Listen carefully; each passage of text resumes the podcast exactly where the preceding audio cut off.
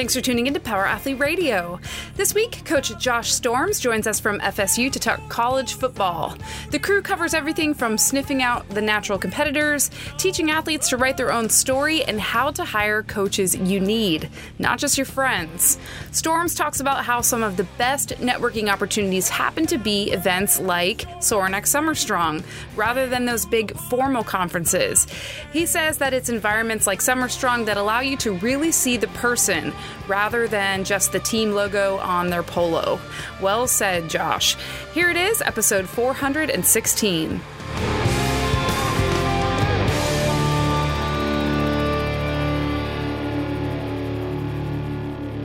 Power Athlete Nation, what's happening? What's happening?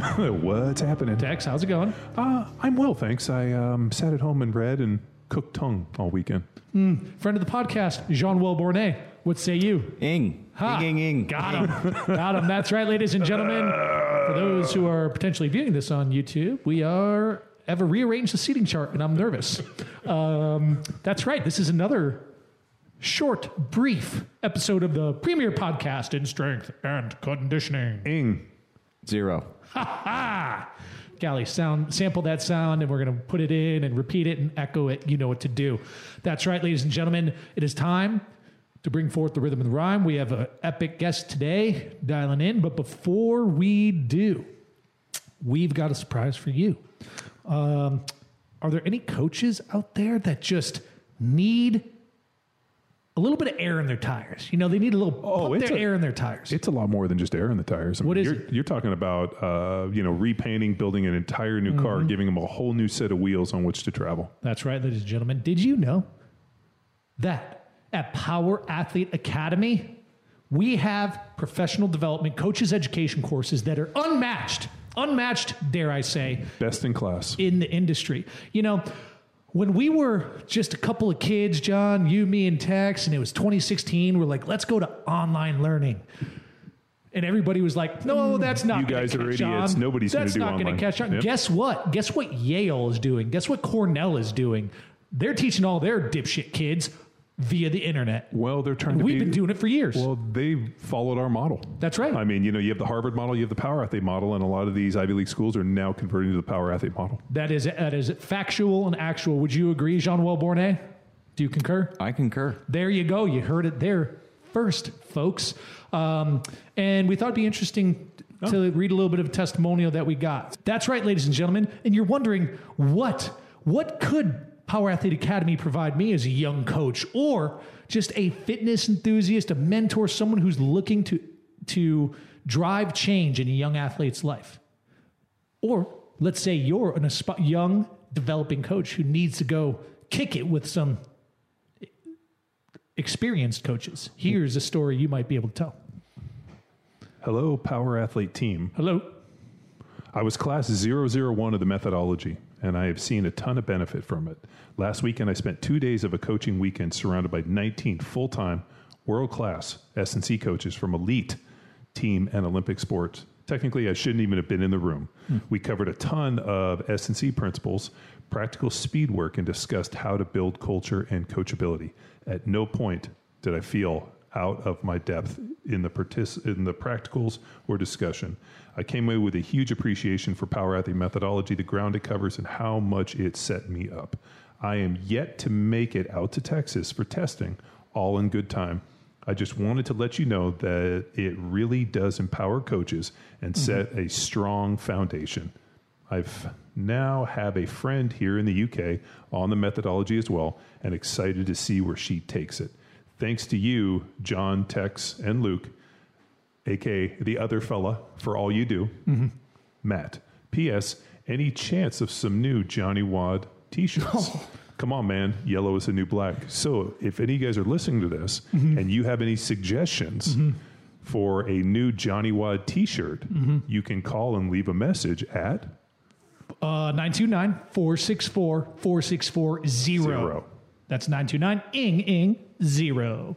And ladies and gentlemen, if you want to learn about the courses we have out there for coaches, for practitioners, for parents, the way we have written this is McQuilkin has done a hell of a job ciphering all of John's practical experience, marrying it with the literature, and then we've distilled it down so that you can practically apply it right away, like that. It's not Just like that. It's not overly complicated. It's packaged to play with, like it's ready to rock. And that's at the methodology course. It's in our ACL courses. It's our warm up course. It's all of our other courses on the academy. We made it to give away the best information we have to make you the most powerful coach And that you it- can be. with the goal of wow, I feel your mic's a little bit louder than mine, but anyway, Well, the- it's because I don't speak real loud. I don't yell like you guys.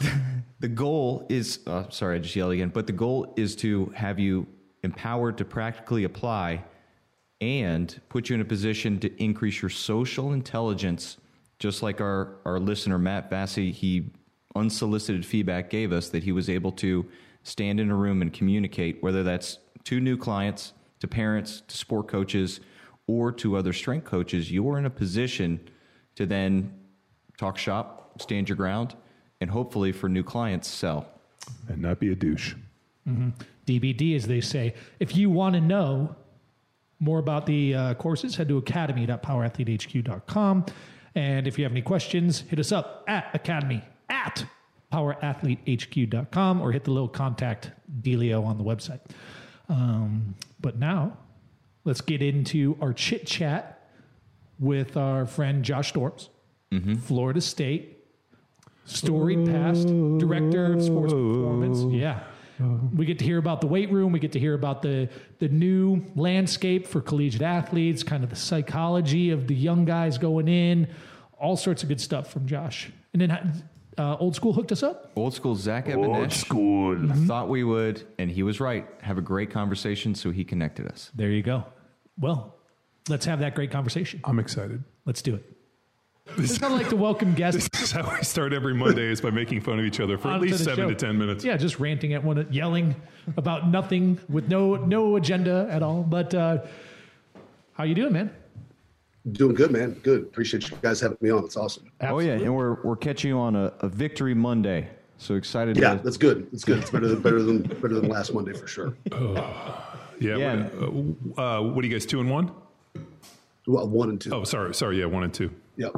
Yep. Oh. Yeah, we opened opened opened with Georgia Tech. Um, had a bye week with change of schedule, and then we were at Miami. Had Jacksonville State here last weekend, and now this Saturday we're headed to Notre Dame. I caught uh, the I, I caught the Miami game. That was uh, a lot of points scored. Yeah, that's that was that's a that was that was a rough one, man. That's year one and building and trying to instill the culture and, uh, and everything that goes along with it. So Man, I can't part believe of the part, uh, part of the process. Well, well, you got um, the head coaches showed up in December, and then you showed up at towards the end of December of 2019. So I can't even imagine what it's been like in 2020 with uh, this new changing environment. And I mean, Jesus, Yeah, it, it's a it's a it's a- it's a tough year for year one. So we played played in the Cotton Bowl on December 28th. Um, flew back with the team that night. Was in the truck with my wife and son. About five hours later, driving here, and then so I was on the ground here midway through the next day, and then we start our academic calendar. We actually started school really early. Uh, we started on uh, January 7th is when we started. oh, you guys are on the And quarter. Or you you guys are on the quarter No, system. sti- no, still still semesters. Wow. um, just just early. Yeah, I mean, I'm used to not starting until like the Tuesday after Martin Luther King Day. Sure. So, so like for our guys here that you know coming in new, they had just played in the Sun Bowl on like the 31st or something like that. So it was a it was a quick turnaround for those guys having to jump straight into a winter program and having to do things you know a little bit differently than because it's you know year one and you're trying to instill your your way of working and those things, but also trying to acknowledge those guys just played a played in the football game eight days prior and then you know made good progress in the winter. Then we got three spring practices knocked out, and then into quarantine. So then at one point during quarantine, we'd actually been away from our guys longer than we had been with our guys. Wow. Wow. So how did uh, how did you handle that? I mean, guys are at home. I would imagine what they shut school down. You sent guys home, and what was it like? Uh, emails with weekly or uh, you know monthly programs, and maybe Zoom check-ins. Yeah. So so what we were doing, we kind of we, we split the roster up after talking to guys, trying to figure out one, so not anybody had a too too many guys to manage. You know, plus with that we had like our our uh, our signees and all that too. So you know, you had already our roster plus an additional you know 25 high school kids just signed letters of intent that we that we work their programming before they get on campus as well.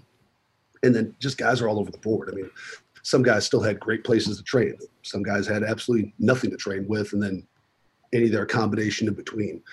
So it was kind of trying to divide guys up into who had what and who can kind of follow realistically what style of programming. And then, you know, you might have guys on the barbell based program for the first month, and all of a sudden you get a phone call on Sunday night, coach, they just closed down my high school. I got nothing. Okay, well, here's body weight stuff. We'll send you some bands. We'll do what we can do, you know and so it was just, it was just constant adaptation. Uh, basically, we, check in with those guys twice a week, you know, once midweek, once on Sundays to get them their next week of training. And basically, we just took it week by week with that entire group. Um, you know, did what we could do. We got those guys. Uh, uh, we got everybody that was away on like uh, clean eats, meal delivery. Uh, so we were trying to do everything we could do for those guys. Uh, you know, boxing up supplements, sending them supplements, sending them protein, trying to make sure they had every resource they could possibly have while they're away, trying to do the best job we could do with that. Wow.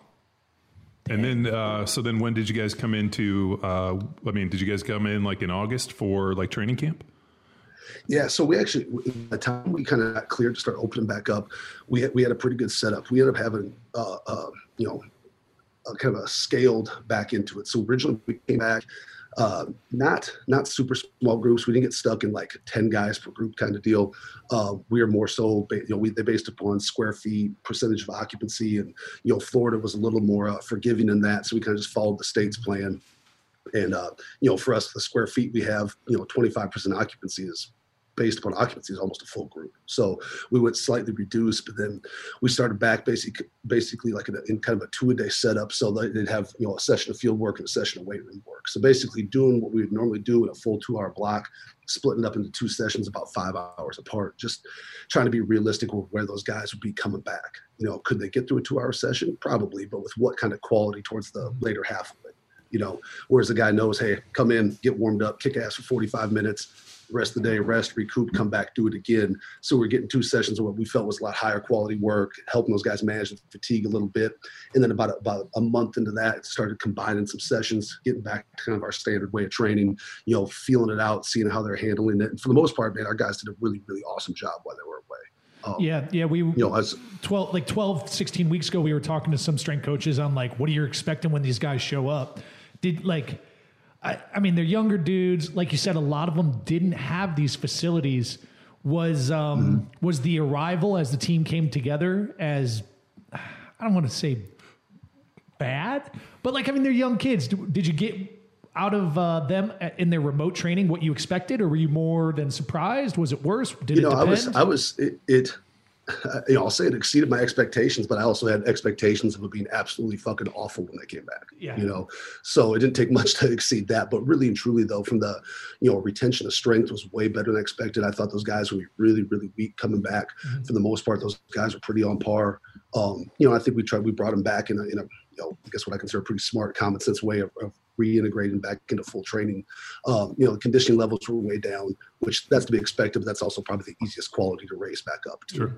Um, and so it was it was good. Um, you know, some of the biggest adjustment was was just like on the the emotional side of it. You know, you got young guys who've now been on their own for months. You know, I'm going to work out when I want to work out, how I want to work out. I'm going to live how I want to live, whatever. And now you're back into structure and get behind the line, and we're here on time, and we're doing things a certain way, and no longer it's no longer on your terms. It's on it's on the team's terms. And, and for some guys, that was a that was a, a bigger adjustment than what we anticipated. You know, but as guys kind of assimilate back in and kind of becomes the norm again for them. But it was a little bit of a culture shock for a lot of guys coming back, especially coming back into a program that, to be honest, they weren't very familiar with yet to begin with. Mm-hmm. Mm-hmm. Anybody? Um, I mean, uh, I, I, know these guys are Division One scholarship individuals, so I mean, they are hopefully coming in. There's a lot of you know lore and you know history with Florida State. I mean, did uh, anybody not really buy in, or are guys kind of on the fence, or did everybody come back like ready to you know kick the uh, like kick the door off the hinges and come on it's in? Been, and, you know, it's, it's, it's been really good in general. Um, and, and, and, like you said, it's, it's partially because of being at a place like a Florida State. You know, there's a lot of places that are, uh, I don't know, cool places to go play college football. The kid chooses for one reason or another, campus, lifestyle, whatever. But like when you choose a place like this, you're choosing. There's a lot of history with that logo. There's that's big, big shoes to fill. And when a kid signs a Florida State, you're kind of assuming your role in the, his, in the history of this place and and we got a class of guys here now that they, they know that they're part of the you know one of the most disappointing eras in football here you know and they nobody wants to have their name attached to that you know, you have a group of guys that wants to get it right, that wants to right the ship. They don't want to come back to alumni stuff 20 years from now and they're like, oh, you were there the, you know, late 20 teens, you know. None of those guys want that. And so they want to get it right. They're eager for all that. And so it's it's just a matter of it's it's daily daily teaching of like showing them the way. How how do we do that? How do we be great again? You know and it's just it's it's day by day it's brick by brick and you know it takes it takes time and and whatnot but but for the most part man we got a really really good group of kids and now you know we've lost some guys along the way but you know kind of our program what our program the guys it's definitely not for everybody you know, wasn't that, it, that's okay too. Uh, wasn't it something like I mean, really, um, like with like the rise of Alabama and some of these other teams coming up? I mean, Florida State, like um, you know, during my time in the NFL, I mean, I played with you know Corey Simon and uh, Tra Thomas, and a lot of these dudes were all first round draft picks, and any dude that came out of Florida State was always like I joke with Tex that um, any dude that came out of Texas, I was like, this guy sucks. but the dudes that came out of Florida State usually were like high motor, big impact, solid players. Like those dudes were always players in Florida State. And I wonder if at the time, you know, with uh, so much of the hype with Florida State, that now that other teams are kind of getting a little better, kind of pulled from the recruiting classes a little bit. Yeah, and, you know, talking to you know, like Odell Haggins is our is our D line coach here, and you know, Odell played here. Uh, he's the longest tenured assistant coach in the country. He's been here for generations of players. And the biggest difference, you know, talking to him is, you know, back then when this place was at that peak, Florida kids did not leave the state of Florida. Yeah. They were coming here or they're going to the U or maybe they went to Gainesville, but they did not leave the state. And now, you know, you look at, you know, top rosters across the country and everybody comes to pick Florida kids. You know, so for a lot of a lot of what we're trying to do is trying to one, keep, you know, build that in-state recruiting and stuff, try to get more of those guys to stay here instead of going to Georgia, instead of going to Alabama, you know. But back back then, those guys did not leave this state. Yeah, no, that makes a good point. I mean, you think between California, Texas, and Florida, I mean, you're pretty much looking at like 75% of every NFL roster is from those three states. Yeah, it's huge. It's huge. And I, th- I think uh, uh, Georgia has a ton of guys as well, you know, and that's right, it's right in our backyard as well. So obviously we try to get, you know, into, into some of those states to pull some guys too. But, you know, at the end of the day, like we'll, we'll, we'll, we'll you know, probably, you know, sink or swim with our guys we pull from, from this state.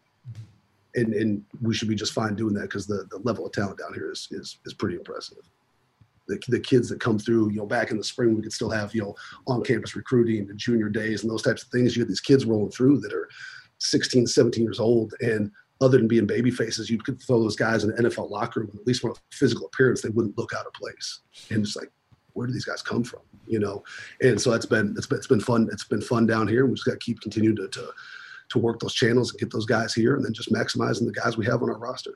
Uh, why do you think that is? I mean, it's funny. Um, maybe it's social media or whatnot, but like, man, I'll like, I'll, you know, things will pop through my feed and I'll see these like 17, 18 year old kids out there, you know, playing. And I'm thinking, man, these kids don't look anything like the 17 and 18 year old kids when I was playing, or more importantly, what I looked like showing up at 17 or 18 years old. It's amazing how much faster and bigger and just more mature these kids look. And the only thing I can think of, it's like the four minute mile thing where, uh, you know, nobody could beat the four minute. One dude does it, then everybody does it. Yeah, it, it, it's crazy because we talk about that a lot. I mean, just just the sheer size of kids today compared to what we were growing up. You know, I'm, I'm 42. You know, I think like what my you know high school team looked like in 1997. You know, and the guys and the guys that were going on to play college and like compared to the guys that walk in these doors, like it's it's completely different. I even just look at like my son who's seven and how big he is at seven years old compared to like what I was at seven years old. You know, and it's just it's, it's across the board and i think too i think the four minute mile thing is is very true especially in regards to like strength you yeah. know got you know kids you pop on youtube instagram anything and you see guy after guy after guy pulling seven eight hundred pound plus deadlifts guys pulling 900 like on a regular basis yeah. so those kids just see that and like oh oh, that's what strong is. Dude. Whereas if you grew up prior to all that, yeah. if the, the, strongest guy you knew pulled 500, well, in your mind, boy, 500 is a huge pull. Yeah. Now you see that for some guys, that's 60%. Dude, I, I, I talk about that all the time. I was like, man, I, I had never known anybody at my age to be able to lift these weights. And like the only time I ever saw any of that stuff was like these old, like fat, out of shape power lifters that were lifting these weights. And I remember thinking, like, shit, if I had known that there were kids as like, it, it just, like you don't really think about it. You're like, well, shit, if that guy can do it, I can do it. And then you just kind of push yourself up to that. I mean, think, think about, um, uh, you know, powerlifting with like the West Side guys, they were all trying to squat a thousand pounds. And then all of a sudden the raw powerlifting came up and now all the raw powerlifters are squatting over a thousand pounds. Yeah, and nobody's it's, even it's, paying it's, attention to the geared lifting anymore. No, no, and you got those guys raw just put up just just unbelievable numbers. Man, there's so many times like I'll, I'll, I'll scroll through my feed, and I'll see some of these totals. I'm like, I quit. What am I even doing this for? You know, Health, it's it, it's over. yeah, yes, that yeah, that's exactly what it is. Um, you know, where you see uh, you know, like Travis Mash and the kids that he trains, Yeah. and like the the numbers those kids are putting up. I mean, they got it's it's un, it's unreal. Dude, like seventeen year old kids front squatting five hundred pounds, and I'm like, uh, like, Yeah. like, like Travis will text me and he'll send me these videos of these kids, and I'm like, first of all, uh, if I could go back in time, I'd go live with you and train at your place. But uh, Oh, you know, no doubt. I No mean, I'm like, dude, th- and these kids are training in like, um, and the the technique isn't even that good, and these kids are still grinding it out. And I'm like, holy shit, it's impressive. Yeah. And I th- and I think too, just the, the the wealth of information is so much better out there, and the quality of training out there. Because even if a kid doesn't have a quality coach, that coach still has access to quality information. And even if they're only relaying well a certain percentage of it, it's probably still better than what any of us did growing up. Because we were either winging it or reading muscle magazines or or whatever. That that was where your information came from back then. You Yeah, know, of course. so now it's just tip of your fingertips. You have a- access to better quality ways to train. And I think that probably feeds into that a little bit as well. Uh, the Florida State of the past was kind of the you know speed, you know run down field, every you know five wide receivers, lots of go routes, lots of speed on defense. Is that uh, I mean, that's how, how I've always thought of Florida State. Is that something that you guys are trying to bring back? And you know, hey, like this is who we were, this is who we've always been, and this is the direction we're going. Yeah, you know, so with, with you know, uh, from an offensive standpoint, you know, with Coach Norvell's offense, you know, it's basically it, it's it's basically a run first pro style offense in a spread presentation. You know, everybody sees you spread and sees you go fast at times, and just assumes, oh, it's just a spread. It's a spread offense. When really, what we do is quite a bit is quite a bit different than that. And you know, for us, you know, a lot of people, a lot of places will talk, we'll talk tempo, and you know, you assume tempo is just go fast, go fast, go fast. But we'll try to we'll try to control the tempo in the sense there's times where we want to go slow. You know, there's times where we want to have the ability to go fast. And so for us, you know, from a practice standpoint, we're going to train those guys to be trained to go fast because it's a lot easier to slow it down in a game situation to to manage the clock, steal a possession, things like that, than it is to suddenly try to get guys to figure out how to go fast. And you know, you'll see, you'll see our kids once we get fully in, and you know, our way is just their way. and That's all they know. When we slow things down, you almost see the kids get uneasy because they're so used to go, go, go, and now you're like, we're slowing it down. We're milking the clock. We're trying to get one more possession and a half, you know, whatever. And those, it's you almost see like, what do we do? What do we do? You know, and that's that's what you want to get it to. And it just it takes it, take, takes time to to get there. You know, and then defensively, you know, our defense coordinator is going to be going to be aggressive. We're going to attack, and it's just once again, it's just guys, you know, learning to trust their training, not just the training that we're doing down here, but just their training that happens daily at practice and daily in the film room, being able to build the trust in that. So when they see things, they can trust their eyes and just put the fucking hammer down and go. Yeah, a lot of one back, a lot of like four wide, three you know trips, and yeah, it was funny when I was watching the Miami. I was like, man, this is because I uh, I remember seeing, um, you know, was it uh, Coach Norvell at, at uh, Memphis. And uh, you know, extremely like putting up a lot of high points and a lot of speed, and it was just it was exciting football to watch. Yeah, it was fun. It was fun, you know. And we had, we had a great group of kids there, and you know that, that situation there was a little bit different. You know, we, when we got there in 16, you know, that's a program that had a little bit of a taste of winning. There was on a little bit of an upswing, you know, with uh, uh, Coach Fuente leaving there and going to Virginia Tech, and so you know we came to a situation with like a little bit of a, a different pressure there, and they're like, hey, this has kind of been the the best era of football in school history. How are you guys going to make this better?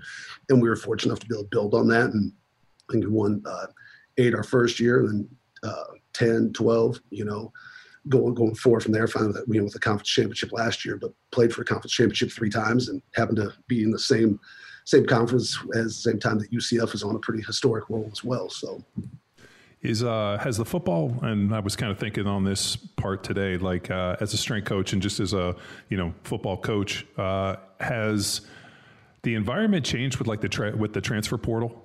Because I mean, you know, I, I played at Cal, and I remember there were some dudes that were fucking assholes, and uh, the coaches rode their ass, and dudes wanted to quit, but they couldn't. You know, if I don't, if I don't play here, I'm not going to play. Now I feel like with like the transfer portal, if you get into something where maybe a kid's maybe not a good fit, there's like no like I don't know, no reason to kind of stay and kind of drive it Easy through. to, yeah, easy to bounce. it's just easier to be like I'm fucking out. So I wonder as a coach if you have to change up your like, hey, we can't ride these kids too hard because they're going to pull the fucking ripcord on us.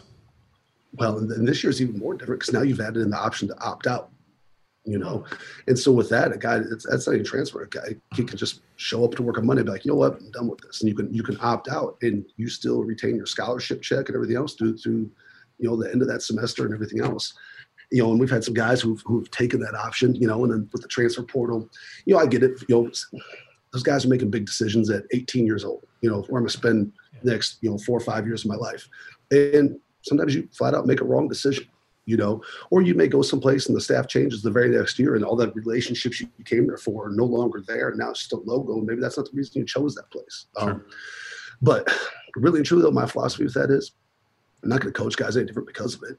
Because if a guy is so inclined to want to, you know, opting out for health reasons is one thing, you know, but if you're just opting out because it's a new way to quit without being called a quitter, you know, same as the transfer portal. If a guy's wired like that to begin with, we're never going to be great with that guy anyways. Yeah, get rid so of him. If guys want to, if guys want to leave, trust me, we are not begging anybody to stay. Because once again, that just that's going to go all the way to the core of, you know, is that kid is that kid a, is that kid a natural competitor?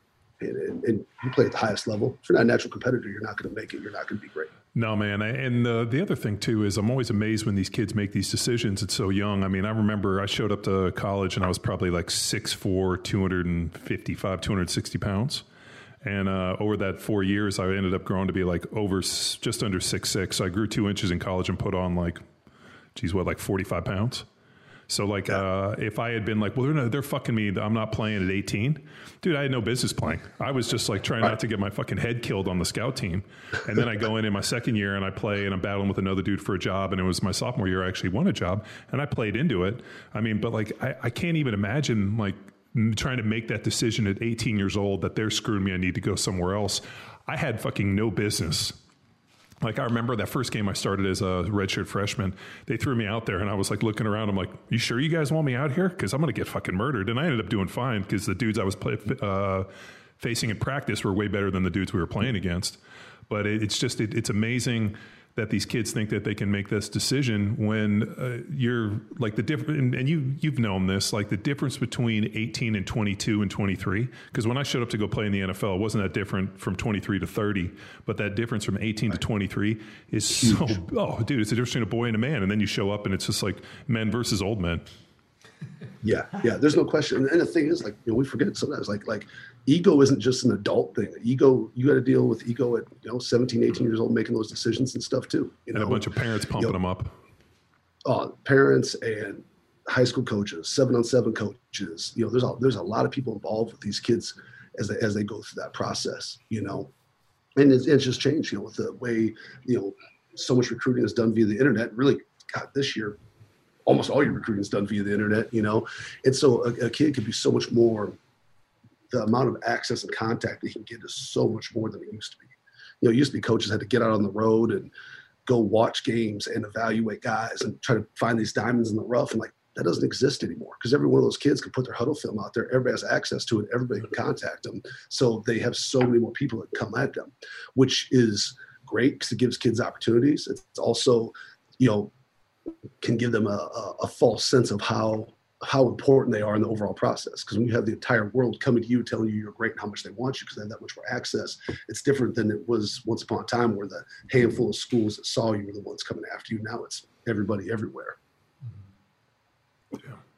There was a pretty public story about University of Texas kid that all all state player now as a freshman he they were blowing out UTEP and he had a little fit and tiff because he wasn't getting the playing time and they I mean, the game was a blowout, so they gave some walk-ons opportunity to get some some PT, and just feel unfortunate because he had a just lost his cool for a moment, and now Lapse it's a very public character. story, and it's that label is going to be with him whether he chooses to stay or go with with Texas. Well, uh, and also if he wants to play later on, um, the amount of stuff that he's going to have to do to like, I mean, shit. Uh, interview well. Well, no, but like, uh, just give a Randy Moss for example. I mean, a lot of people are willing to look for like look the other way with a Randy Moss, but like, how many dudes have that similar kind of like, oh, this guy's a cancer, get rid of this dude? As a you know, as you know, the uh, NFL um, scouts, the first dude they talk to is usually the strength coach and they always want to know is he a hard worker? Is he consistent? Does he show up on time? You know, is he a likable kid? Can we work with him? I mean, that's the first questions they ask. And like, it's yeah. always amazing when, uh, and I saw this in college where dudes would battle with the strength coach and they're like, oh, yeah, don't worry. It's me different in the NFL. I'm like, motherfucker, you ain't getting there when the strength coach fucking shits on you. Yeah, there's no doubt, and because the thing is, like the kids just think they come and ask us, like, "Oh, what's what's he what's he squat? What's he clean? What's he jump? What's he run?" I don't ever get asked that not by good organizations anyways. You know what i mean? It's yeah. it's always it's it's it's it's character questions. It's it's trust questions. It's do they love ball? It's all those things. It's never like hey what's that kid squat? It, that's not that's not high on the priority list when they're trying to evaluate if they're going to invest in the guy or not invest in the guy. Well, they also know too that as a strength coach, you spend orders of magnitude greater amount of time with the kids. I mean, so they go talk to the football coach, watch the film with the coach, and then they come talk to the strength coach. I used to watch that I mean, I remember when I was a junior and a senior in college, like the amount of uh, um, NFL, you know, uh, scouts that would walk through. The very first place they would stop was always at the strength coach, and I'm like, they come talk to you, and he's like, every time. And, and it, it, wasn't like, hey, how are you? It was like 20, 30 minutes with you know clipboard going over, and I was like, well, it's pretty good heads up, you know, in terms of yeah, no, those guys, the, the, the, yeah, I mean, those guys go in depth. You know, I got some of those guys that will, will will call me outside of here, and like you know, so they may be in here with another group of scouts, and you know, this year it's all done on Zoom, but you know, they're only going to ask so many questions in front of other organizations, and it's usually it's always going to be the conversation after the conversation, you know. And some of those guys, I can tell, like they're they keep it really generic in their questions, and as soon as everybody else leaves the room, they they're going to double back. Okay, now tell me X, you know. And, and the thing is, like you know, for me with those with with our guys, like I tell them when they ask about it, like, like Coach, what do you tell them? I don't tell them anything. I just read them your story. Since the very first day you stepped on campus, you've been writing your story. And that's all I'm gonna do is read them that story when they come in. I said, I'm never gonna play up stuff that's not real. And I'm never gonna make up things to be worse than what they really are. Because I said, if, I can't give those guys an honest assessment on what I think of you, or if I'm embellishing who you are because I like you, I said, that's gonna fuck the next guy that I'm trying to help. So I'm always gonna keep it really, really open with those guys and just simply all I'm gonna do is just recite to them everything you've done since you've been here good, bad, and otherwise. You know, trying to find the trying to find the you know the gold to show them because you know finding the garbage is always easy. So, you know, just trying to be open, open and honest with those things, and trying to you know stay in my lane to a to a certain aspect. It's not my job to necessarily evaluate them as a player, but but as a man is a, is a totally different deal. So I want to I want to go back because you began your coaching career at the NFL level. So Zach Even-Esh he's he's the one that connected us for the, the show here. Yeah. So take us all the way back to that that season with the NFL, and then deciding is more college more your style, or you had more opportunity at college. So take us back. Yeah. So so what you know has done. Um, basically needed to do an internship for school and through dumb luck and not knowing anybody I, I literally sent out two resumes i sent one to the vikings and one to the chiefs um, interviewed for both of them. Got, actually, got offered both of them, which is completely dumb luck. But that was with some guidance from. Um, I was volunteering at a private facility in Sioux Falls, South Dakota, with a guy named Steve Bliss, and Steve was part of uh, Boyd Epley's original crew in Nebraska. Um, was the first ever strength coach at Miami. Was the first ever strength coach at Ohio State, and I'd met him like on the tail end of his career when he got out of the college into the private private sector, and uh, he had helped guide me quite a bit because uh, coming from the University of South Dakota, our strength coach was also our D line coach, you know, and so you know we, we you know we worked hard and we had an organized program, but it's it, we never really got that true like oh this is a strength coach, this is what a strength coach does, you know. I just knew that I, I love the weight room, love training. I'd always been a uh, long, undersized kid, and I knew the only chance I ever had to play was going to be based upon my work in the weight room. Because if it wasn't for that, I wouldn't have a chance. Period. So was in love with that part. Knew I knew I loved football, but knew I didn't necessarily want to be a football coach. Um, and just realized as time went, I was more passionate about the the preparation that goes in behind the scenes to play the game than maybe even actually playing the game itself for myself, anyways. Uh, so sent those two sent those two out. Uh, took the position in Minnesota. Uh, Steve Wetzel was the head strength coach there at the time. Uh, that so I was there. I got there and uh, went up during spring break and worked OTAs. Uh, that would have been in 2000 is when that was. And I was there for the 2000, 2001 season. Uh, that was Coach Green's last year up there. Uh, that staff got got fired at the end of that season. So at that point, kind of split, went our own ways. Um, you know, I still need to go to grad school at that point. So that kind of was what led me back to college and ended up, you know, staying in college from that point on. Um, was that Mike was, Tice? Was Was that Mike Tice No. after Denny Green? Uh, let's see. Trying to think who followed Coach Green there. Well, like Mike Tice was the uh, offensive line coach He was, when he- the, yeah, yeah, he, yeah. He was he was our line coach, and he was the the offensive coordinator at that time. that's right. That's because right. uh, because Billick Billick had already left to go to the Ravens. That's right. Yeah, no, So, he, he, yeah. he he came out and worked me out, and he was, uh, hey yo, this is Mike Tice. That's what he sounded The like. giant human being. Yeah, he was. A, yeah, and he was. I think from like New York, so he had this like kind of funny New York. I was like, this guy's. He reminded me of Herman Munster. Oh yeah, he, he's Mike. Mike Tice's a great guy. He was a super super good guy. I mean, like I remember like my little brother came to like the Mike Tyson football camp up there at that time, and like you know, I mean, I'm the lowest of low interns in that place, and like he'd swing through and be like, "Oh, how's your little brother doing?" And like he's just he's just a, he's just really really good dude. But uh, that experience was awesome being able to see it at that level, especially coming from at that time what was a D two school. So I'm going from you know playing and being part of a D two program to seeing that level and just the the, the differences in you know pretty much all aspects. And I just always looked at it like that, like it's a great it was a great place to start because I mean, you know, it is what it is. There's always, there's always so many of those opportunities, and if you can put that on your resume that you've been there and seen that, that's one thing, especially as a young coach, that you have that a lot of the guys don't have and may never have.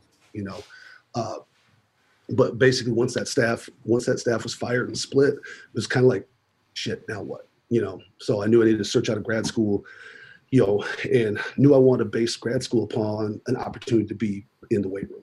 Because I think a lot of guys make the mistake of picking a school because of an academic program and then trying to figure out, well, I want to be a coach. Well, shit, you should have figured that out first. You know, my deal was find an opportunity to go coach, and then do you also have an academic program that kind of is in line with what I'm looking for? And uh, went and looked at quite a few schools, talked to some people. Uh, ultimately, went to UNLV, um, and basically went to UNLV just off the recommendation of our players that we had when I was in Minnesota um, you know, all those guys, you know, all those guys had their own feelings about that program there, but, um, you know, uh, you know, Kailee Wong and some of those other guys uh, used to train with uh, Mark Philippi in the off season, um, who was at UNLV at that time. And they all told me like, man, if you really want to do this, if you really want to learn to coach, you really want to learn to do this, like you got to go work for Mark. Like there's nobody better out there. That's who you got to go to.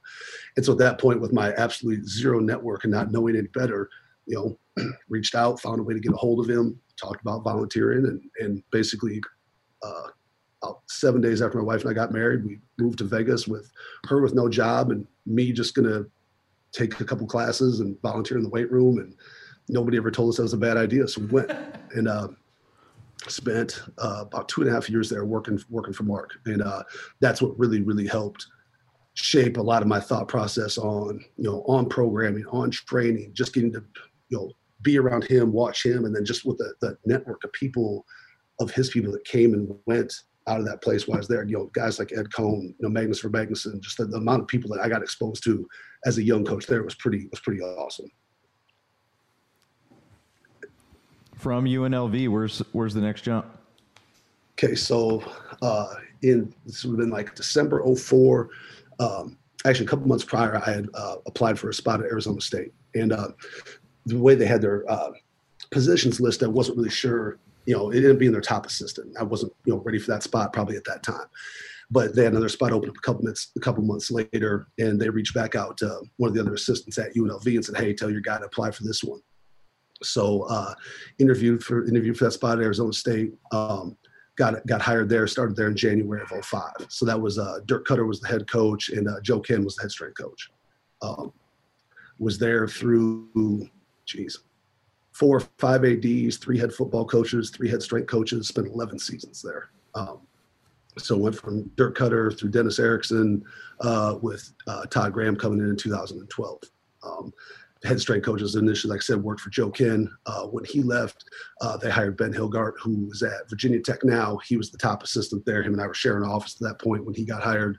And then when Todd Graham came in, uh, Shawn Griswold came in with him and spent a couple years working for him. And on that staff is where I met Coach Norvell as he came in as a first time OC with that staff. So I got really lucky for you know that point point in most coaches' careers where you're making a move every two or three years and you're bouncing around nomadic all over the country. Like I got really fortunate. I got to see a bunch of different programs, a bunch of different ways to do it. I did it all from the same exact office. Yeah, Josh, it sounds you know this this dumb luck theme. It could be one explanation, but is it possible maybe um, how you framed up your your application or your cover letter or your resume or the way you approached interviews, I guess in hindsight, now that you're in a position to take on new interns and volunteers and young coaches, is there anything that looking back you did differently or um, intentionally that you think maybe allowed you to stand out from the rest of the pool? Yeah, I don't know. I think maybe just I, I, was. I think I was always eager. I think I was always very apparent. Like I was very passionate, and serious about doing this job, doing it for the right reasons. And then I think at the end of the day, I was just willing to outwork everybody else and out sacrifice everybody else. Um, and you know, I've never made it a point to to do anything else as far as like networking goes, other than just wherever I'm at, do my job the very best I can do it, and hope at some point somebody that can help you out notices and sees what you're about and values that and wants you to be part of of, of their deal you know? And i think also like as time went on there was you know knowing what i knowing what i wanted and not being afraid to ask for what i wanted. You know i know like when when coach graham's staff came in uh you know my boss at that time had already been had already been let go um and the new staff was kind of upstairs on the sixth floor already operating while the other staff was retained to the bowl game. And you know so we kind of kind of got caught you know we're kind of no man's land there. So I, I went upstairs and asked to talk to Coach Graham and sat down with him and just basically told us, listen, I got no idea what you plan on doing with our staff, with our position, whatever. I know you have your guy that's been with you that you're bringing in. I said, right now, my title's still assistant strength coach. It's my job to assist whoever the head strength coach is. So I said, I need his number. I need to reach out to him. I need to see what he wants.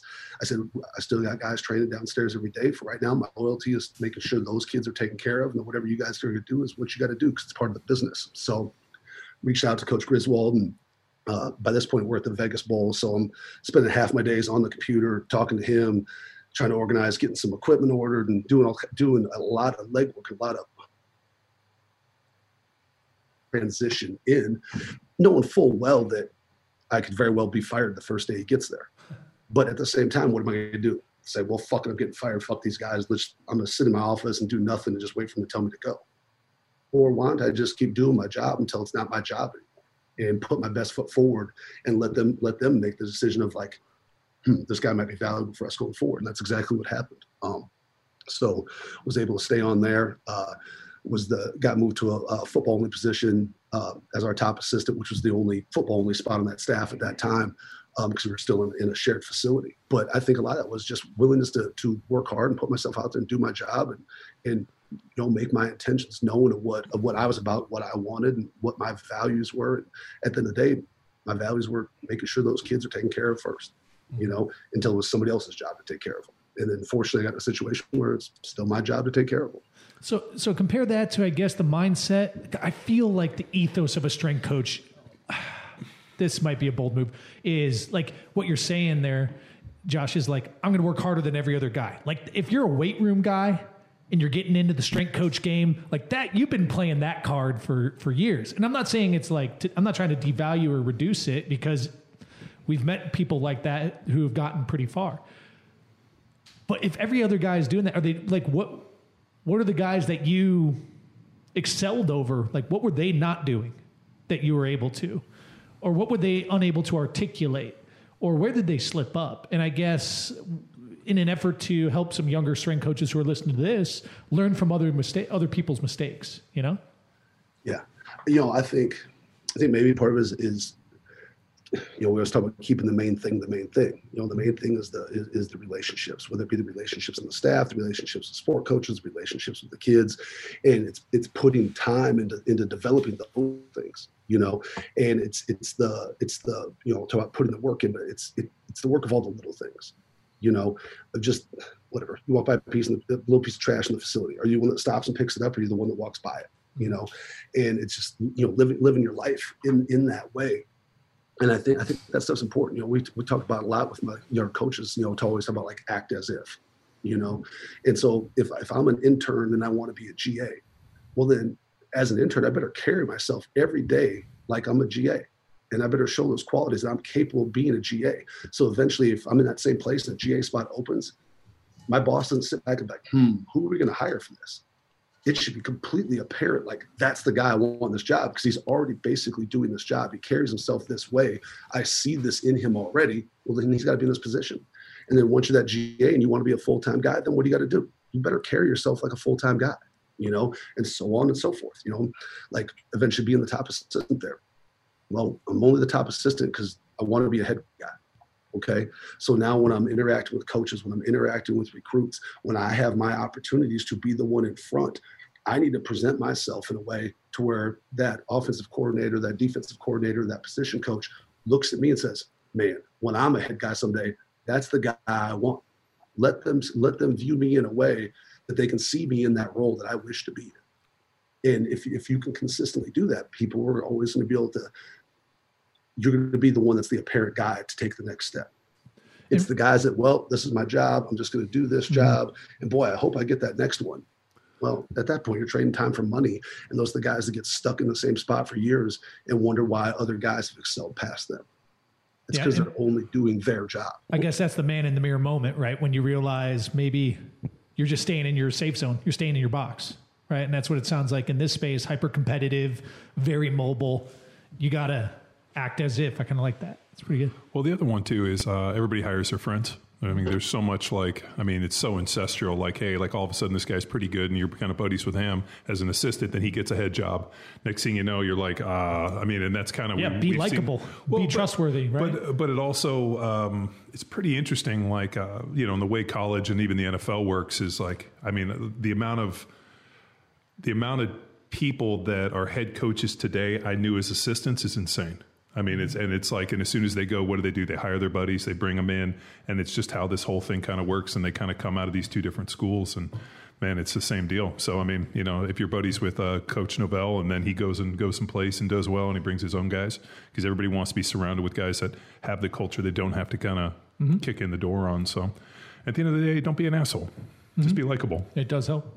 Yeah. yeah, yeah. It's the same deal in corporate I remember when when new leadership would come in, the cronies would roll with them. Everybody would get ousted or shook up, and but it's the same deal. And then you get some some A player to go to another company, and then he's bringing his crew with him, right? So you, you build your posse, and you, you become man. One of the pieces of advice one of my old bosses gave me is you uh, people will do business with those that they know, like, and trust. Yeah. So it's like, okay, be sure that you're easy to get to know, that you're likable and you're trustworthy. Like just do those three things and man, it'll probably get you far farther than you imagine versus just kind of crawling into your shell and just kind of guarding guarding who you are and what you have, right?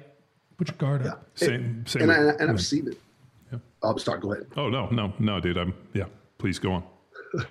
no, I just I, you know I've seen it both ways. I've seen I've seen you know staffs come in and, and really evaluate keeping certain people. I've also seen staffs come in and completely scorch the earth and start over. And, and, and you know, there's there's value and merit to both sides. There really is. Um, you know, when I got to when I got to Memphis, you know, I had the opportunity to basically do whatever I needed to do with my staff. And uh, you know, there's one guy with me that I knew I was bringing no matter what, because you know I knew I, I, need at least one guy that's worked with me that understands me, what my intentions are, what I want done. But I want to make sure I took time with the guys that are there, because I I had buddies for sure that like would have been good hires. But looking at the guys who were there, you know, I started really asking myself like the hard questions, like, what's the advantage the guys that I know have over these guys? Maybe it's just the fact that I know them. Mm. I just don't happen to know these guys yet. It doesn't mean they're not better coaches, you know. And I, I ended up retaining two of the guys on staff that was pivotal in us being successful there. You know, and in fact, one of them is now the head guy at Memphis after we left that took my position you know. Um, and then same thing when we came here, you know, everybody hates hiring people they don't know, and I get it, especially on a small uh, college strength staff. We got five guys. One one wrong guy can completely toxify the culture of your entire staff. So it's so important to get the right five of not just that can convey your message to the team, to work well with your coaches, and that can coach kids and have the knowledge base and all the ability, but also five guys that get along and be in the foxhole together and work together every day and spend that time together, train together, do those things. And so when we came here, um, you know, I knew my staff at Memphis. You know, I knew that Coach Franklin was going to get the head job. Uh, I knew Coach Scott was actually getting out of the business. His wife had just finished med school. Uh, she's doing her residency at Duke, at Duke, Medical Hospital. I knew he that that was the path their life was going to take. And then that left two other guys on staff. And I basically talked to to Noah, Coach Franklin, said, "Hey, I'm I'm going to take one. I'm going to leave you one. You know, because same thing. He's a first time head guy just like I just like I was. Like I need at least one guy that I know is in my corner no matter what. So you know, brought Coach Dowdy with me here. Uh, Coach Tokar stayed with him, and then I, that's when I started reaching out. And I was like, okay, once again, the same situation again. I got guys I know, I got friends, so to speak, I could hire, but also I also am going to fucking Florida State. This is a dream job. It's a one-time destination, and you have one single chance to do the shit right. So I was to make sure I could hire the best possible staff I could hire. Fortunately, here, you know, the the the money's not bad, so I, you know, I knew of kind of what what you know level of candidate I could go after. Uh, and you know, I had one guy for like my entry level spot here on the staff. I was already working on hiring him at Memphis to replace Coach Scott. So I basically called him up and said, "Hey, like the plan's not changing. Hang tight for a couple days. The geography is going to change. So just stand by, you know." Yeah, and you're going to like then I had, then, yeah, yeah, trust me, this is a good thing. Just just hang tight, be patient, you know. Uh, and then the other two guys, I did a lot of reaching out, a lot of talking to people I trust in the business and stuff, and was able to you know get firsthand knowledge of, of these guys and, and and was able to put together a really really awesome staff here because you know I just knew with what this place with what this place needed coming here and the the one time opportunity to, to do it right you know had to get out of my comfort zone of just okay I got guys I know no, that maybe maybe that's maybe that's not the good thing. Maybe that's not the long term best decision. And unfortunately there's some hurt feelings because of that. But at the end of the day it, you got to make the right decision for not just yourself long game but the right decision for your kids and your program. Josh, can and you, so some, can you talk about like that gamble of bringing in someone you don't know and making sure you have the right culture fit? Like the, t- I feel like the X's and O's is pretty is relatively easy to screen for, even if you're going out into your network. Does this guy know what he's talking about? Yes, no. Like, okay, but what what do you do to to page through that culture fit and make sure that, like you said, he's going to be the right guy or gal or person to jump in the foxhole 16 hours a day, seven days a week when, when it, things are getting real hot.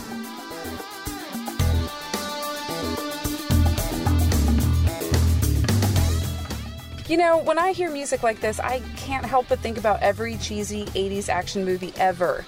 There's just something so great about how clearly fake every fight scene and workout montage is. And what's funny is the approach of creating sexy cut ups of bullshit workouts with highly questionable application actually exists outside 80s movies and is more prevalent than ever. Well, like terrible 80s movies, there's so much training garbage out there to sort through these days, and while entertaining, it's scary to think that some people are actually falling for it. Think of the pyrotechnics in Commando or the over the top use of body oil in the movie Over the Top. Is it possible that they're trying to distract us from the completely unrealistic plotline? Kind of like a sexy looking program with virtually no performance transfer? This is exactly why Power Athlete has been battling the bullshit for over a decade. The research, testing, and retesting that the coaches at Power Athlete HQ have done to create athletic training programs like Field Strong and Bedrock is unparalleled. We chose to further refine our templates to create Grindstone, Jacked Street, Lean Enable, and Hammer because we know that specific goals require specific stimuli. Okay, here's where the shameless plug comes in. A lot of work goes into developing the absolute best program and user experience possible. Just ask our partners at Train Heroic who have been with us every step of the way and are equally dedicated to empowering your performance as we are. They are relentless when it comes to ensuring that your journey to self improvement is propelled by the absolute best technology. When you join a Power Athlete program on Train Heroic, the first thing you should do is take a giant sigh of relief. Seriously, because now you're in the hands of founder and 10 year NFL veteran John Welbourn and his team of world class coaches. And for less than a dollar a day, you've just become part of a community of like minded folks who all want the same thing performance. And if this whole 80s movie metaphor thing makes no sense to you because you were born after 1990, simply substitute Star Wars episodes 1 through 3. Who has the time or the patience for an all show, no go imposter program? Head to powerathletehq.com backslash training to empower your performance today. Now back to the show. Yeah. I, I think I think would be the, the first step of that is is is doing my homework on them. You know, who have they played with? Who have they played for? Do I have some common connections there to talk to talk to to find out what this guy's really like? Um, so, like in the case of just using my guys on staff as example. So, uh, Tom Farniok is my uh, is my second assistant. Um, he played uh, played at Iowa State. Was a two time All Big Twelve center. Uh, played for for Coach McKnight there.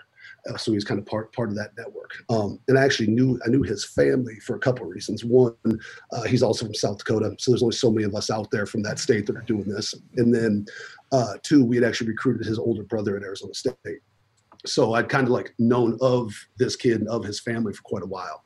And um, I'd talked to him a couple times, uh, in, you know, in the past, whether it be, you know, through Yancey or at a conference or whatever. Uh, he actually came and visited us, visited Memphis the, the summer before uh, on his way to Louisiana Tech. And uh, was a guy I'd liked and like knew he was like one of those kids, like you just, no, I shouldn't say kid, he's 30 years old. But one of those guys you look at and you're like, you know, the guy's eager, you know, he's, you know, he's about it. It doesn't matter. It doesn't matter what it's to, what it is like that dude's about that action and so like and it just conveys that you know and so it's just conversations conversations and like you know for me you know with interviews like i'm not a big interview question guy like tell me about this tell me about i, I just want to have a conversation and i think you can learn more in that conversation more so than you can in a bunch of pre-canned questions you know and so it's just for me it's just it's I wish I had a more uh, scientific way to go about it, but it's, it's, it's all about the vibe I get off that person. Do I think they can be on board with us? And I think sometimes in those situations, in those you know, quote unquote interview situations, like I'll probably spend more time talking about our staff, our culture, our program, myself, what I expect. Because if I'm already to that point to have that conversation with them, I, I know I'm pretty sold on that person. I need them to be on board and sold on what we're about. Because the last thing I do is, man, I really like this guy, checks all these boxes. I bring him in, and then he's like, man, I don't like how we do this, or I don't like that we make the kids do that. And then he feels like it's not a good fit. I want those guys to have a super, super, super clear picture of what they're getting themselves into when they come work for us, mm-hmm. you know? And so he was my first guy I was able to line up. And that was, you know, like I said, that was talking to, that was talking to Yance. That was just based upon my little knowledge of him that I had firsthand. Um, and just the, the feeling I got when he came to visit. And then just a guy also says a lot about a guy when he takes it upon himself to sacrifice his free time, sacrifice money out of his pocket when you're probably not making a lot of money to come out and visit and educate and do those things. You know what I mean? Like that's a guy who spent his whatever his spring break driving to other places to go learn and go educate. Well, man, if a guy's going to do that, that guy's already got qualities that I like. You know, uh, for the for the uh, for Coach Coleman, uh, Lanier Coleman, my top assistant. Um, I knew that was good. That was I knew what I wanted in that position, but then you know, you know, you got to go try to find it then. And uh, recommendation came to me from a guy that I trust, who he hates everybody, um, literally hates everybody, and had gushing things to say about Coach Coleman. like, all right, man, if if if Crosby says this guy's good, and I know how he feels about most people, I was like, this is definitely worth turning the stone over and seeing what's under it. Um, so he was at Ole Miss at that time. They had just got let go. So fortunately for me, they were you know an hour down the road. Uh, talked to him on the phone a couple times. Uh, he drove up one afternoon. We went down the street, had a couple beers, had a conversation. Uh, knew, knew, I really liked him a lot. Um, could just tell talking to him just that talk about a guy that, com- that conveys you know relentless you know passion for for coaching and for ball and all those things. I was like, I, I knew 100% that's the guy I want in this program. And uh, you know, offered him the position uh, that same night, actually not on the spot, but that same night. And uh, why he was thinking about you know, want to talk to Coach Jackson and kind of, you know, weigh things out a little bit, which I, which I understand. But uh, I just completely unsolicited encountered about three more people just randomly that brought him up that had great things to say. So then I knew I was like, okay, that's a home run just got to wait for it just got to wait for it to connect you know? And so that was that was kind of how this how this staff came together. Um and, and fortunate i think it's a good thing when you know you've hired the right people when your kids here uh, after only you know being here a short period of time like man you guys have all been together a long time huh? Uh-huh. like no i met those guys the same day i met you for the most part you know and i think that's a good compliment to how these how these four guys that i have here all work together and got a crew that's like family that hangs out outside of work and and is wired the same way when we're at work to help develop these guys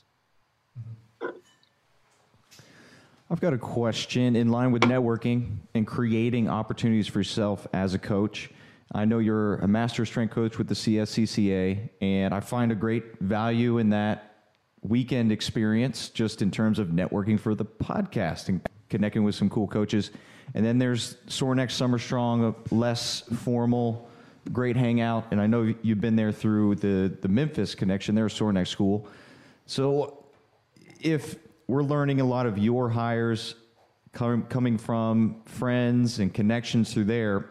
Has any opportunities created at these networking because they are promoting, like, hey, th- come here, come to the CSCCA because you will get a job or it's your next job. Come ready, and I don't hear a lot of those stories as much as I do value the the organization and the experience personally. I just never hear that dream come true. Yeah, I, I think, I think like you know the CSCCA. I think that you know once one it's got it's gotten so big that you know when you go there it's it's just it's a it's a it's a mass of people. It's always going, and I think for a lot of us in this business, you probably don't do a whole lot of true networking there. Because I know when I go, there's guys that I'll see there that might be the one and only time I see them in person the entire year. You know, guys that I've worked with before, and, and this and that. And I think at that one, I think most people end up doing that. You kind of stick in your circle, you know. Now, Summer Strong being on the complete other end of that spectrum is so much more personable, and everybody's guard is down so much more, and you don't see the logos walking around. It's it there. It's just about you as a person, and you know, I kind of know when you walk around that place. Like if you're in that place, at some level, we're probably wired pretty similarly, you know. So I, I've been able to, you know, do a lot more networking in that setting than ever at the big conferences. You know, the big conferences serve their purpose for seeing some people in person you haven't seen and getting your CEUs, you know. But I think when you go to go to a Summer Strong, like that's more about the the people that are there and the networking, the learning, and, and those things. And I, you know, I've been trying to come to the symposium last couple years. It just never works out because it's you know it's right during right during bowl season and stuff. But I, I can view that as being a similar a similar setting. Mm-hmm. We did pick the uh, absolute worst time of the year to have a, a, symposium. Well, for the football community. Well, yeah, for football. I mean, and, bas- well, uh, and basketball. I mean, like when you talk about strength coaching, I mean, I know we've had basketball strength coaches. I'm always like, oh, I guess you didn't get the football job. Well, yeah, Zillner always plans, and Hootie was supposed to come this past year, but then, oh, practice got moved. Yeah. Uh, We're pra- yeah, and is um, uh um I know that Florida deregulated all the you know kind of COVID stuff and kind of I you know I don't know actually know the term other than deregulate, but uh, were there fans? I mean, was the stadium packed? Um, or are you guys expecting a packed stadium? So, so we're we're we're at like a reduced capacity. So I think we had something like eighteen thousand at the first game, which in a stadium of eighty three thousand isn't very many. Um, and so for the time being, like that's the I don't know what percentage of occupancy that is, but that, that's what they're working off of for the time being. Um, you know, it's it's tough. Like the, the student tickets are limited, and for the student to get student tickets, you actually have to have a uh, negative COVID test the week of the game to get your student tickets. Wow. Um, and I mean, and here, like the, the you know, testing's so available that that's not a hard thing to do, but it's it's just one more step a kid's got to go through so they can go watch the game on Saturday. Wow. Um, but I know depending where we're playing at week to week, you know, I know like in, uh, you know, in, in North Carolina, like there's no fans at any games, period. So now you're in a completely empty stadium. What's that like? A, that's a, that, that's, um, you know, we've been lucky because we all uh, with two home games, having a small crowd, and then going to Miami, they're on a similar deal as us. So same thing. They probably had you know ballpark 15, 18,000 people there. Uh, it, it's definitely different. It's definitely different. You and know, are you guys playing you know, Notre Dame at home? No, yes. At, oh, no, no, no. We're, we're, we're, at, at, so, at, South Bend. And then you're at uh, North Carolina. We got no. We actually have North Carolina here this year. Oh, okay. So we won't we won't get our first empty stadium for a little bit yet because even South Bend they're they're limited occupancy as well. Oh, so wow. we haven't been we haven't been in one yet where it's just empty and you have the the PA and the jumbotron going and they'll pipe music in and yeah. stuff. But you know even even in our small crowds, I mean like for, for the the weirdest deal is for the coaches because you can so easily you can almost coach a game like you're coaching practice because yeah. you can communicate. You know, that's a completely different deal. I well, mean, and you as a get uh, as the get back coach, I mean, you probably don't have to be screaming and battling people the same way. No, it's different too, and, and the, the box is bigger. The, the box goes all the way down to the 15 on both ends. So now there's we're spread out huge. So like, you don't got to do get back. It's just weird this year. Like, you know, you got guys on the side that you want to yell, you know, yelling, you know, run, pass, ball. Like, you can actually affect the game because that corner can hear you when you yell ball. They know, you know, and you know you do that when it's a full house. You know damn well the field you don't sure. hear any of that. But well, this year, like there's actually communication back and forth. The kid will look over and give you a thumbs up because he can hear every word you say. Well, I, I think it's hilarious because uh, like the coaches were, you know, trying to like cover their mouth, and yet they got like this stuff for the NFL. And what people like uh, the announcers are going through, and the whole time I'm thinking like there's no crowd out there. So they have to try to like muffle their voice and do things because you know as they know they like. Uh, Yeah. There was always this fo- like uh, urban legend, and I'm sure you guys have seen this too. Like, and I, I always thought it was hilarious that the uh, the teams I played for thought that the opposing team had hired somebody that could read lips. And was sitting there watching the head coach and the play callers. Andy Giant- Reid, giant play uh, card. uh, Andy Reid swore that teams hired uh, they hire lip readers and like his and I was like, there's no fucking way. And then and then But I we've, went to we've a- all heard we've all heard that before though, so Yeah. it, it has to have happened at some point because well, and you can't put everybody it like Bill knows that. Yeah, and, and I Yeah. and then when I went and played for the Patriots, I'm like Belichick totally has a lip reader here. Lip readers. He, could- he, could, he could probably do it. He could probably do it himself. Well, as you, yeah, uh, yeah, playing for that dude, it was like he had your game, or it was like he knew the game plan of the team before he went to go play. He's like, "This is what these guys are going to do," and it was fucking right. You're like, "Holy shit, this guy's smart." Well, I'm sure he hires this former staff or somebody, and then dumps dude. it. Well, that's that's the old move, right? Hire the the backup quarterback after after preseason before you're going to play him, and then just dump him. Yeah, but yeah, I, I guess. I mean, but you got to think too. You're also like uh, any little tidbit, but yeah, the the Belichick like filming the walkthroughs, like that shit totally happens. I do I do like like college football in respect to like how they're communicating to get the plays into the huddle because they don't I don't know if they have it anymore. They don't have the the uh, the mic set up, so you got these two guys, different color polos, like giving two different signals, and you don't know which one's the right signal. Or those cards Yeah, that they used we- to have with four random pictures. Random pictures and and, then and the half dude's the time, looking, yeah, and then the guy's like looking and at half- his, yeah. well, half the time, the- you know, depending on how you do it, lots of those cards mean absolutely nothing whatsoever. It's just a distraction that gives gives the opposing team one more thing they have to try to like figure out and break mm-hmm. down and spend time on when they could be spending time on other stuff. But you're holding those pictures up and they're, oh, what what does that mean? You know, and like it's good. You know, and, like and the like for us, receiver's running the use- play in. So, so they tell the receiver he runs it in, Oh, high, and they put high the cards up. style. Yeah, no, I mean, uh, I, I remember in college they used to do the same thing because they were taught, they were knocking off hand signals. So then they just started like doing hand signals and then sending the plan in with the receiver, and the guys are over there doing this stupid shit. Well, I mean, it's good. An intern coach gets a job. Hey, hold this up. It means nothing. Dude, uh, that was Hurt's job uh, when he was at the Chiefs. Man, he called the defensive plays. And like, I'm not kidding you, he took that shit way more seriously than he took being a strength coach. like on fucking game day, like he's over there, and I remember being like, "Hurt, I would never want to be in a foxhole with you." And then that's uh, when, as soon as you said that, man, I just started laughing inside because I have heard that expression so many times. Like, "Oh, you want to be in a foxhole with this guy? I don't want to be in a foxhole with you." You know?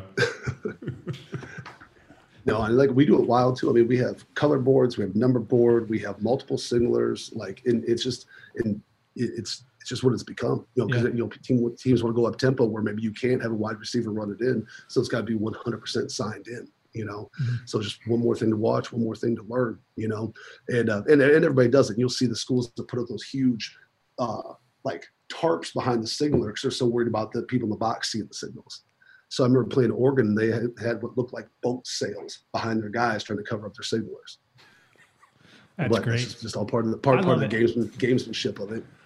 I, think it's hilarious. Yeah, it's fantastic. Josh, can you talk a little bit about like, I you know, going back to these athletes are 18, 19, 20 years old. And I say this with a term of endearment, and I've said it before. I mean, they're idiots. We were idiots. You know, like like at that age, you just can't ca- conceptualize a lot of the complex social dynamic going on. Younger than 26, man. Yeah, yeah, and I'm I mean I'm 30 I'm turning 38 you're still an idiot. Still an idiot. So like I empathize and sympathize. It's a term of endearment really. Um but like where what's the talk cuz you get you also get access to different type of like emotions and different types of personalities in the weight room like cut the guards down, you know?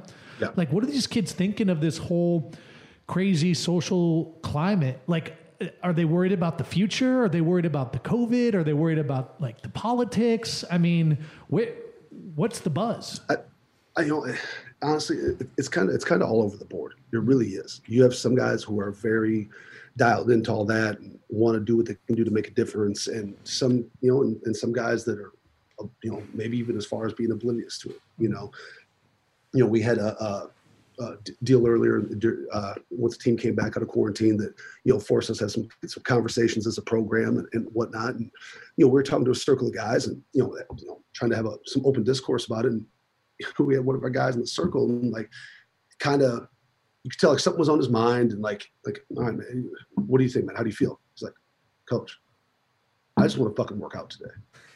You know and so you have some guys like they're focused on right now because some of those guys one because they, they they're they're focused on right now because they know the best way they can they can enact change is to maximize their opportunity they have right now. Mm-hmm.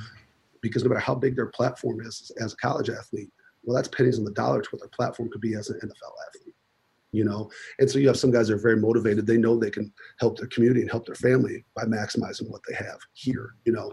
And kind of what we've done as a program is we've tried to find ways to to affect our own backyard you know? I mean thinking that you can change the world and change things nationally is awesome but at the end of the day it's got to start right here. And you know so that started with us getting the entire team registered to vote because you know you can you can you know say whatever you want about politics and this and that but if you're not actively part of the process and voting then you've taken yourself out of the game so to speak. So so that was that was one of the things we did as a, as a program.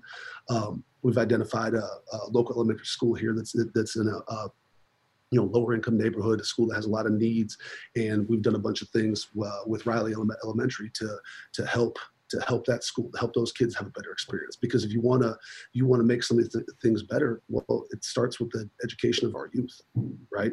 And if they can have a better experience through elementary school middle school into high school that's going to open up them open more opportunities up to them as, as they get older. So that's kind of what you know combination between some of the the you know, leadership in our locker room in conjunction with bouncing those ideas off coaching staff of kind of some things we've decided to do here. You know, we had a, a all season long, like we're having a book drive on game day where people can come game day, bring books, all those books go to Riley Elementary and then another, uh, another organization I think we're working with as well.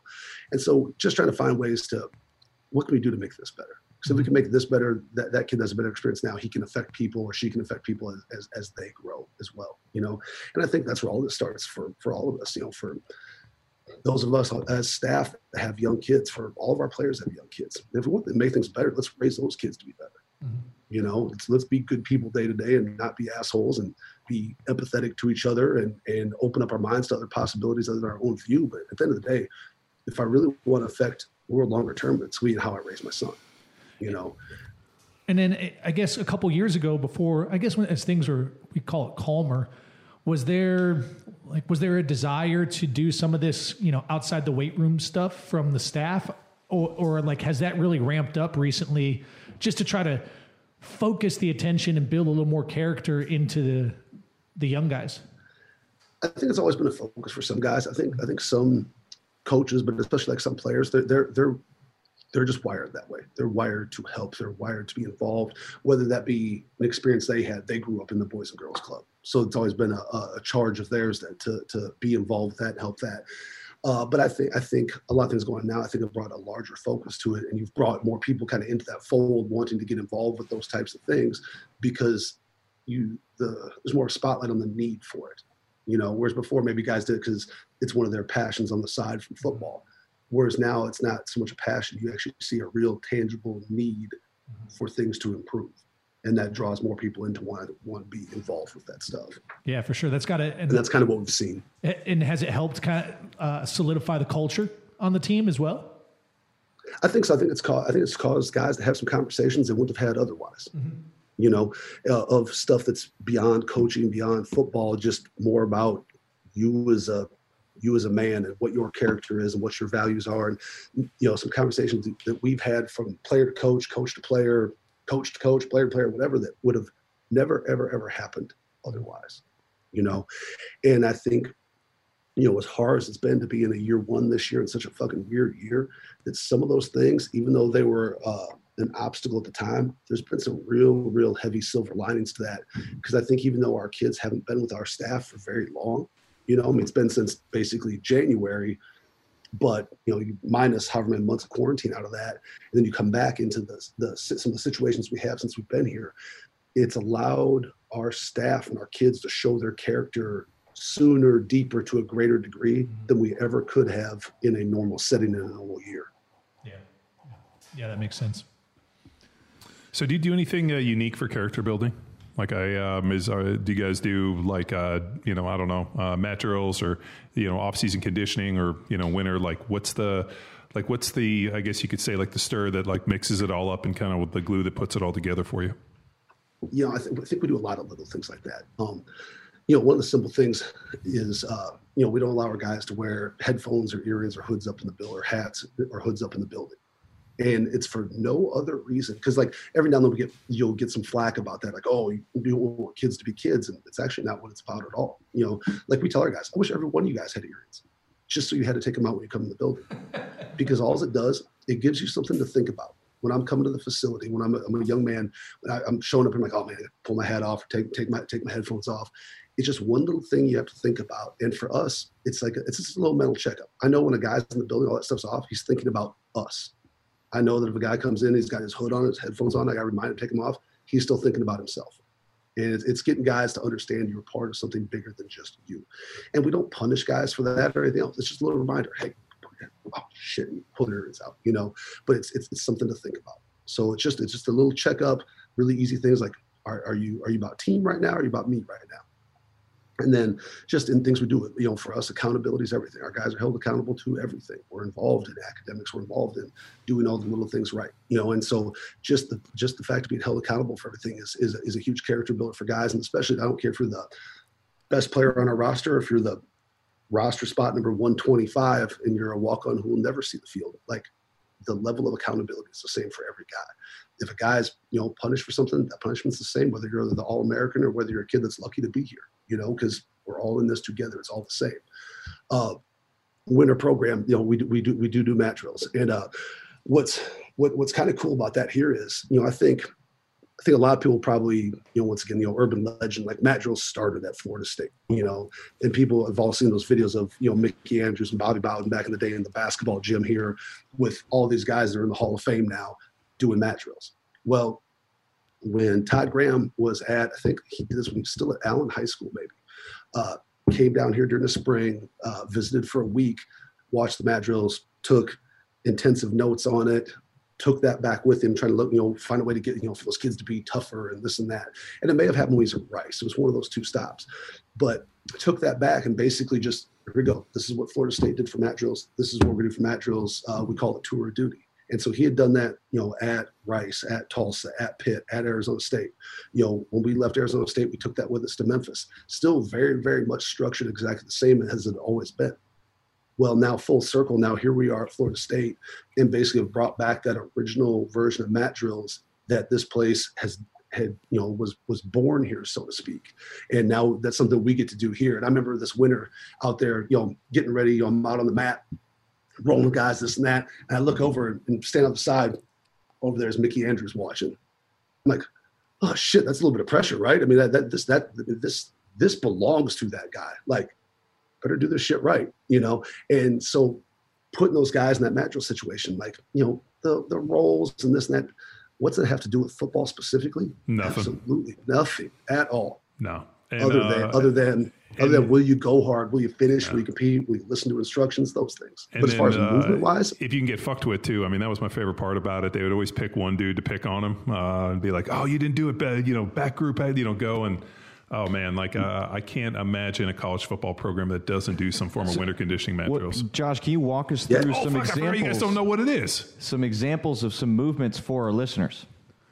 Or, or okay. do, do, you want to explain mat drills? Just yeah, yeah. why don't we start at the top with what? Yeah, yeah, yeah. Can explain explain the mat. Now, so we we like I said, we do it. You know, everybody has their own. Everybody says they do mat drills. Everybody has their own version of mat drills and whatever. The, the way we do them, we actually use regular, you know, wrestling a wrestling mat, and so we'll go four guys up at a time. Uh, you know, first group steps up, snaps down to ready. The group right behind them is kind of in a in a in a loaded two point ready. Then after that, it's just lines behind them. Um, all on command. First group drops down. All fours buzzing their feet. Um, they'll know the play before they come to the mat. So maybe maybe the play is, uh, you know, uh, two point seat roll, hit your chest, get off the mat.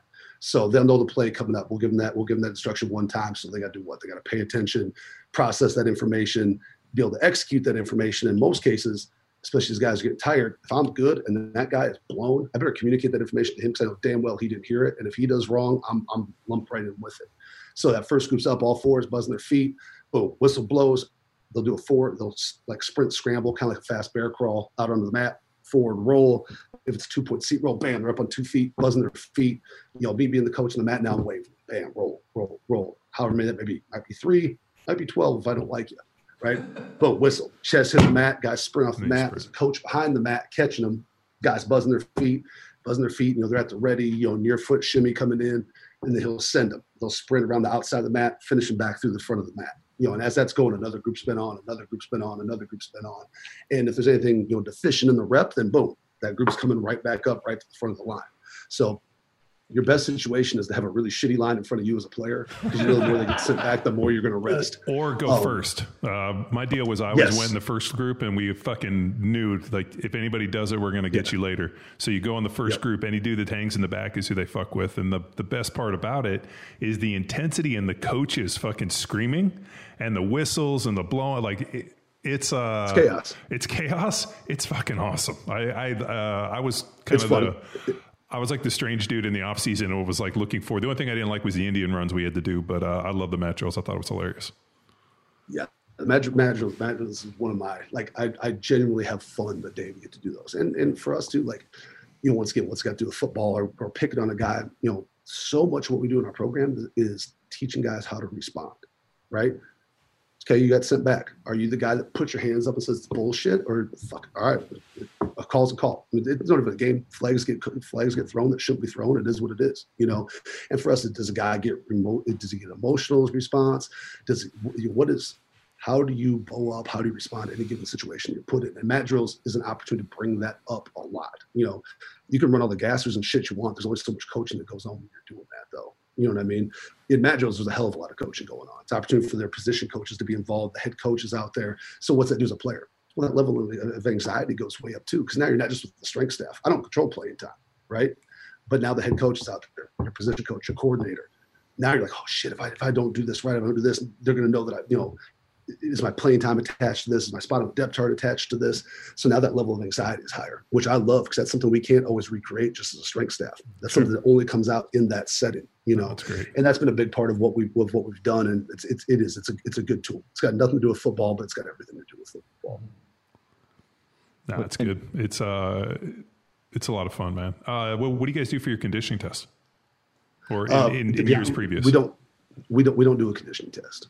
Um, the, the way the way I look at that is if I do a Boo. conditioning Slow clap. if I do a if I do a conditioning test and they fail, I should fucking resign. I've been training them all year, so I could have a test and just train them to pass that test, right? To me, the conditioning test is what like for me as a player. We didn't have a summer program, so Yeah. you knew shit. I better be working this summer because when I go back, there's a damn test I got to pass. Well, now I have the guys mandatory all year round Yeah, yeah. like they they live they live a conditioning test you know so that's why we've gotten away from any kind of formal test so to speak Man, I always loved there it. are they've been they've been plugged into the program I fucking loved it. Well, I do- I do- just because I like to run dudes into the ground. Like we, uh, one of my favorite tests was um, we used to run 16 half gassers with Eagles, but in college we had the two 300 yard shuttles. Oh my god, dude! Like you had to make 650 what did you do uh did you make the uh did you do it where they you run the first one with like a one minute turnaround run the second one and then you were only allowed to lose like so much time for Yeah. first to second Yeah, so so That's we God, yeah. we had uh, like you ran the first one, you had to make it under a time, and I forgot like no, Mm-hmm. I, I think we had to run the first one under a time. We had three minutes rest, and then you had to make the second one like I think it was like at the same time or within ten percent. I think of it like if, if I remember correctly. Um, I just remember making that sixth turn and you're running, and it's like you're running in quicksand because your legs are so fucking trashed, and you somehow make it through. And just seeing dudes not fucking make it, I love that. I fucking loved watching people fail conditioning tests, and I loved doing it. Like, I, I showed up for it, and if, there, were- if we didn't have a conditioning test, I'd be like, "Oh, really? How come? I want to watch people fail and get fucking shit on." So, and you got guys that that would lose sleep for three nights beforehand knowing they had a conditioning test because they knew damn because they knew damn well they weren't ready oh, I, I, I, I just love. Uh, I think the um, this is crazy. I still have fucking nightmares, like dreams. I'll wake up in the middle of the night that uh, I'm like, I'm not ready to go. Like, I'm not dressed. I'm like, you know, we're going out. I just heard the fucking coach scream, you know, 10 minutes offensive line, you're out the front door and I'm not, re- and I'm not, and I'm not dressed. And I retired in 2009.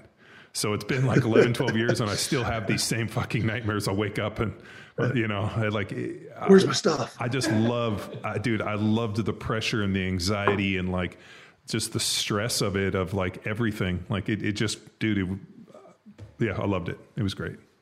Yeah, and, and, that, and that that's one thing that separates guys that are successful in this, the guys that don't make it, guys that thrive on the stress and, and the, the adversity that the training and the game itself puts on you are guys that make it. And guys that crumble under that, regardless of talent, are the guys that don't make it, you know? And, and you, you see you see guys that separate out like that all the time. You know, all the talent in the world, but you see every time they're good, they're in an adverse situation, they can't handle it. They can't respond to it the right way. Well, that sure shit's gonna show up on game day too, and it always does. You know what I mean? A tiger's gonna show its stripes. You how, know, how do you build that? I mean, is um, I mean, is it something where it's just inherent within you? It's something you do, or do you think that they're like? I've always believed that um, you know uh, a lot of people believe that like athleticism is kind of like the hand of God. It touches you. Some people are athletic and others aren't. I, I believe athleticism 100% can be trained. Um, and I built Power Athlete on this idea that you can foster and develop athleticism if you understand the pieces. Do you think that you can develop, foster, and like nurture that, uh, like love of stress and that ability to be like, uh, you know, the calmest moment is in the middle of the fray? Yeah, I, I, I think I think it's both, to be honest. Kind of like the athleticism thing is. You know, I think some guys are whether it be you're born with it or whether it's formed in you at a young age and you just handle that well. Some guys, some guys are that you know, and some guys show up and they're very, we've all said they're very much not that. But I think over repeated exposure to it, just like training, you know what I mean? Maybe early on in a guy's career, just being able to knowing he has to be someplace on time stresses a kid out and he has trouble with it. But after he's been exposed to that enough, then that's not a big deal anymore. Okay. All the way up to a coach getting on him and challenging him and, and hard coaching, you know, gets to the point where now he can handle that a little bit better you know, and I don't think you make it toward like it's always to be equal playing field. But I think even if you're not a guy that's not, you know, mentally tough or you know inherently that way, I still think you can improve upon that quality, just like athleticism. You know, not not you know you can make anybody not everybody can be Usain Bolt, but you can make everybody faster. You can maximize what they're capable of physically. I think you can do the same thing mentally, as long as as long as the athlete also wants that. You know, if they don't also want that, then you're probably not going to develop that. Whereas at least with athleticism, if they just show up and do the training, you're still going to push them that way, you know, no matter what, just by the you know inherent nature of the work. Whereas the mental thing of a kid, if he can acknowledge it and know that like that's a weak point of mine, I, I, I go on my shell when coach gets on me. Okay, well, man, if that guy knows that, well, shit, then you're so far ahead of the game as far as okay, we can work on making that better. You know, it's when you have guys that don't realize they're like that, that don't see that quality themselves because they haven't had that, you know, look in the mirror moment, so to speak. And that's where that's that's a longer process. But I do think you can improve on it over time. You know, you can't make every kid 100%, you know, tough ass, but you, you everybody can improve. Everybody can improve in that area if they're a guy that needs it. And that's an important. This is something that Ref Ruiz calls out: the difference between a good coach and a great coach is a coach that trains the response and that emotional quotient, increasing that capability or capacity, whatever you want to call it, but have the opportunity to debrief, interject, coach, turn things into a teachable moment. And I love this mat drill because it's that increased stress, but it's still not the level of game day. And you have the opportunity to teach them how to respond, and they get another opportunity. They get another crack, which they probably won't in game day. Maybe they will, maybe they won't they will in practice hopefully if they respond well they'll get another opportunity to to fail and correct but that's and that's something they don't teach you in any college exposure to this whole strength and conditioning field and i hope more coaches like you josh can hand down that ability to increase the emotional capacity of the athletes, especially with some of the stories we see, hear about kids today. With um, it's pretty interesting. I, I remember becoming self-aware as a player like uh, it's funny, like when you come in, you kind of th- take this attitude, like, why is this happening to me? Where you kind of view it external, and then all of a sudden you kind of get this like moment of clarity where you come through and you're like, why am I reacting to it this way? What am I doing that's bringing these on me? And I remember that happened to mat drills. I think it was my, I think my freshman year of college, where of course they were young guys. Like, why are they picking on us? Because we're the fucking young guys. Like that's our job to get picked on. Yep. And I remember being like, why are they picking on us? and then I realized I'm like, uh, and I think it was my second year, like had this realization that like, well, it's good that they're picking on us because that means that they think that we're, you know, can help it and move along. But you kind of becoming self-aware and like, okay, what am I doing that's driving this? Uh, the way that they're viewing me is based upon not just some like random thing they pulled out of the sky. Obviously, like this is a reflection of what I'm doing, and you kind of gain that self awareness. And as soon as you kind of do that, like, and I remember my offensive line coach Tom Cable to say it was like a, sw- uh, a, a switch gets flipped, and he and I, I never knew what the fuck he was talking about until later on, where I was like, oh, you go from like how are things affecting me to how am I projecting and affecting these things? And like the minute that you develop that self-awareness as a player and as a you know athlete all of a sudden you go into it and you're fucking it's 180 degrees. And then now all of a sudden you're like oh okay this is how they're viewing me because this is what i'm doing. Well if i do this they're going to view me differently and then all of a sudden everything starts to fucking fall into It's place the yeah. Start to worry when the coach stops riding your ass. Uh, hundred percent. Yeah, no, I mean it, it. Like I just remember the coaches. Like the, the the most hilarious part about coaches is seeing seeing how much they would yell and scream and how out of shape they were to do this stuff because they would be fucking dying worse than we were. They would coaches would just be sweating, voices going. You know, they're in there icing their knees. You know, and I'm always like, man, these dudes are fucking going at it, and I loved it because I mean they were putting in as much as we were giving them, so it was great. I loved it. Yeah, I think uh, you know those young guys, like you said, like you go from thinking everything's against you, these coaches are against you, and you don't realize they're for you the entire time.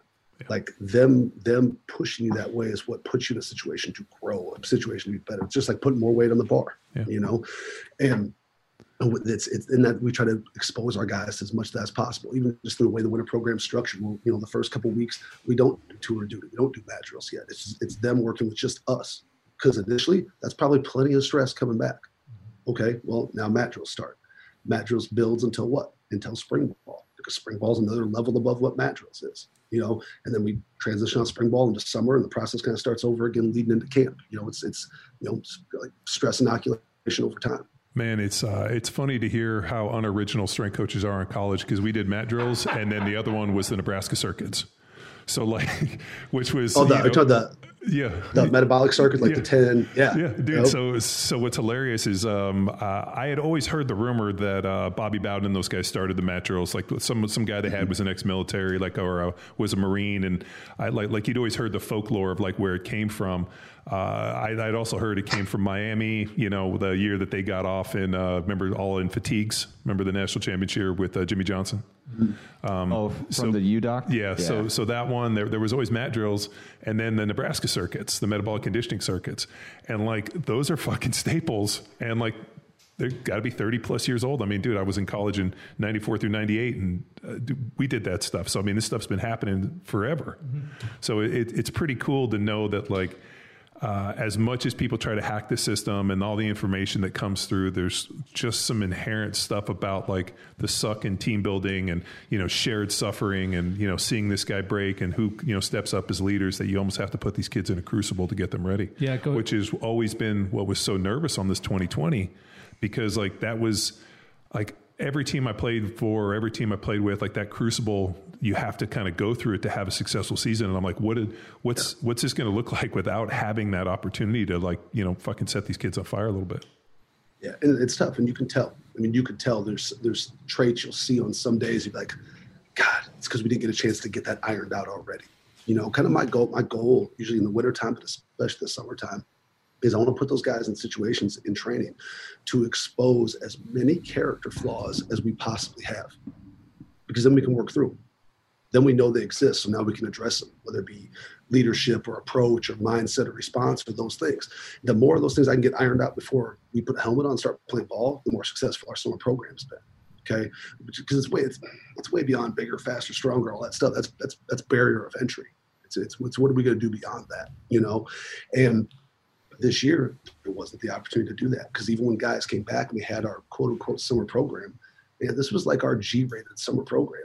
You know, because guys are coming back from doing lots of work, doing too much work, doing no work. You know, and it was so in chunks coming back and so you know retro working back to where we started at we didn't get to do a lot of the things we would typically do you know we spent the most time i probably ever spent doing just base level conditioning you know and that that stuff sucks it's boring to coach and you don't learn a lot from it as far as the character of your team goes and there's things you you see they're like if we would have had a real year we could have we would have already been on top of this you know and so hopefully that's what we'll get going to this next year is we'll get an actual real year we hope Anything pop if out? not we'll continue to adjust Has anything popped out to you um, that wouldn't otherwise? I guess going back to the silver lining, like new things in the program that you had to adapt or adjust because of um, the COVID or the lockdown or anything like that. And you're like, well, this is going to be part of the program from here on out.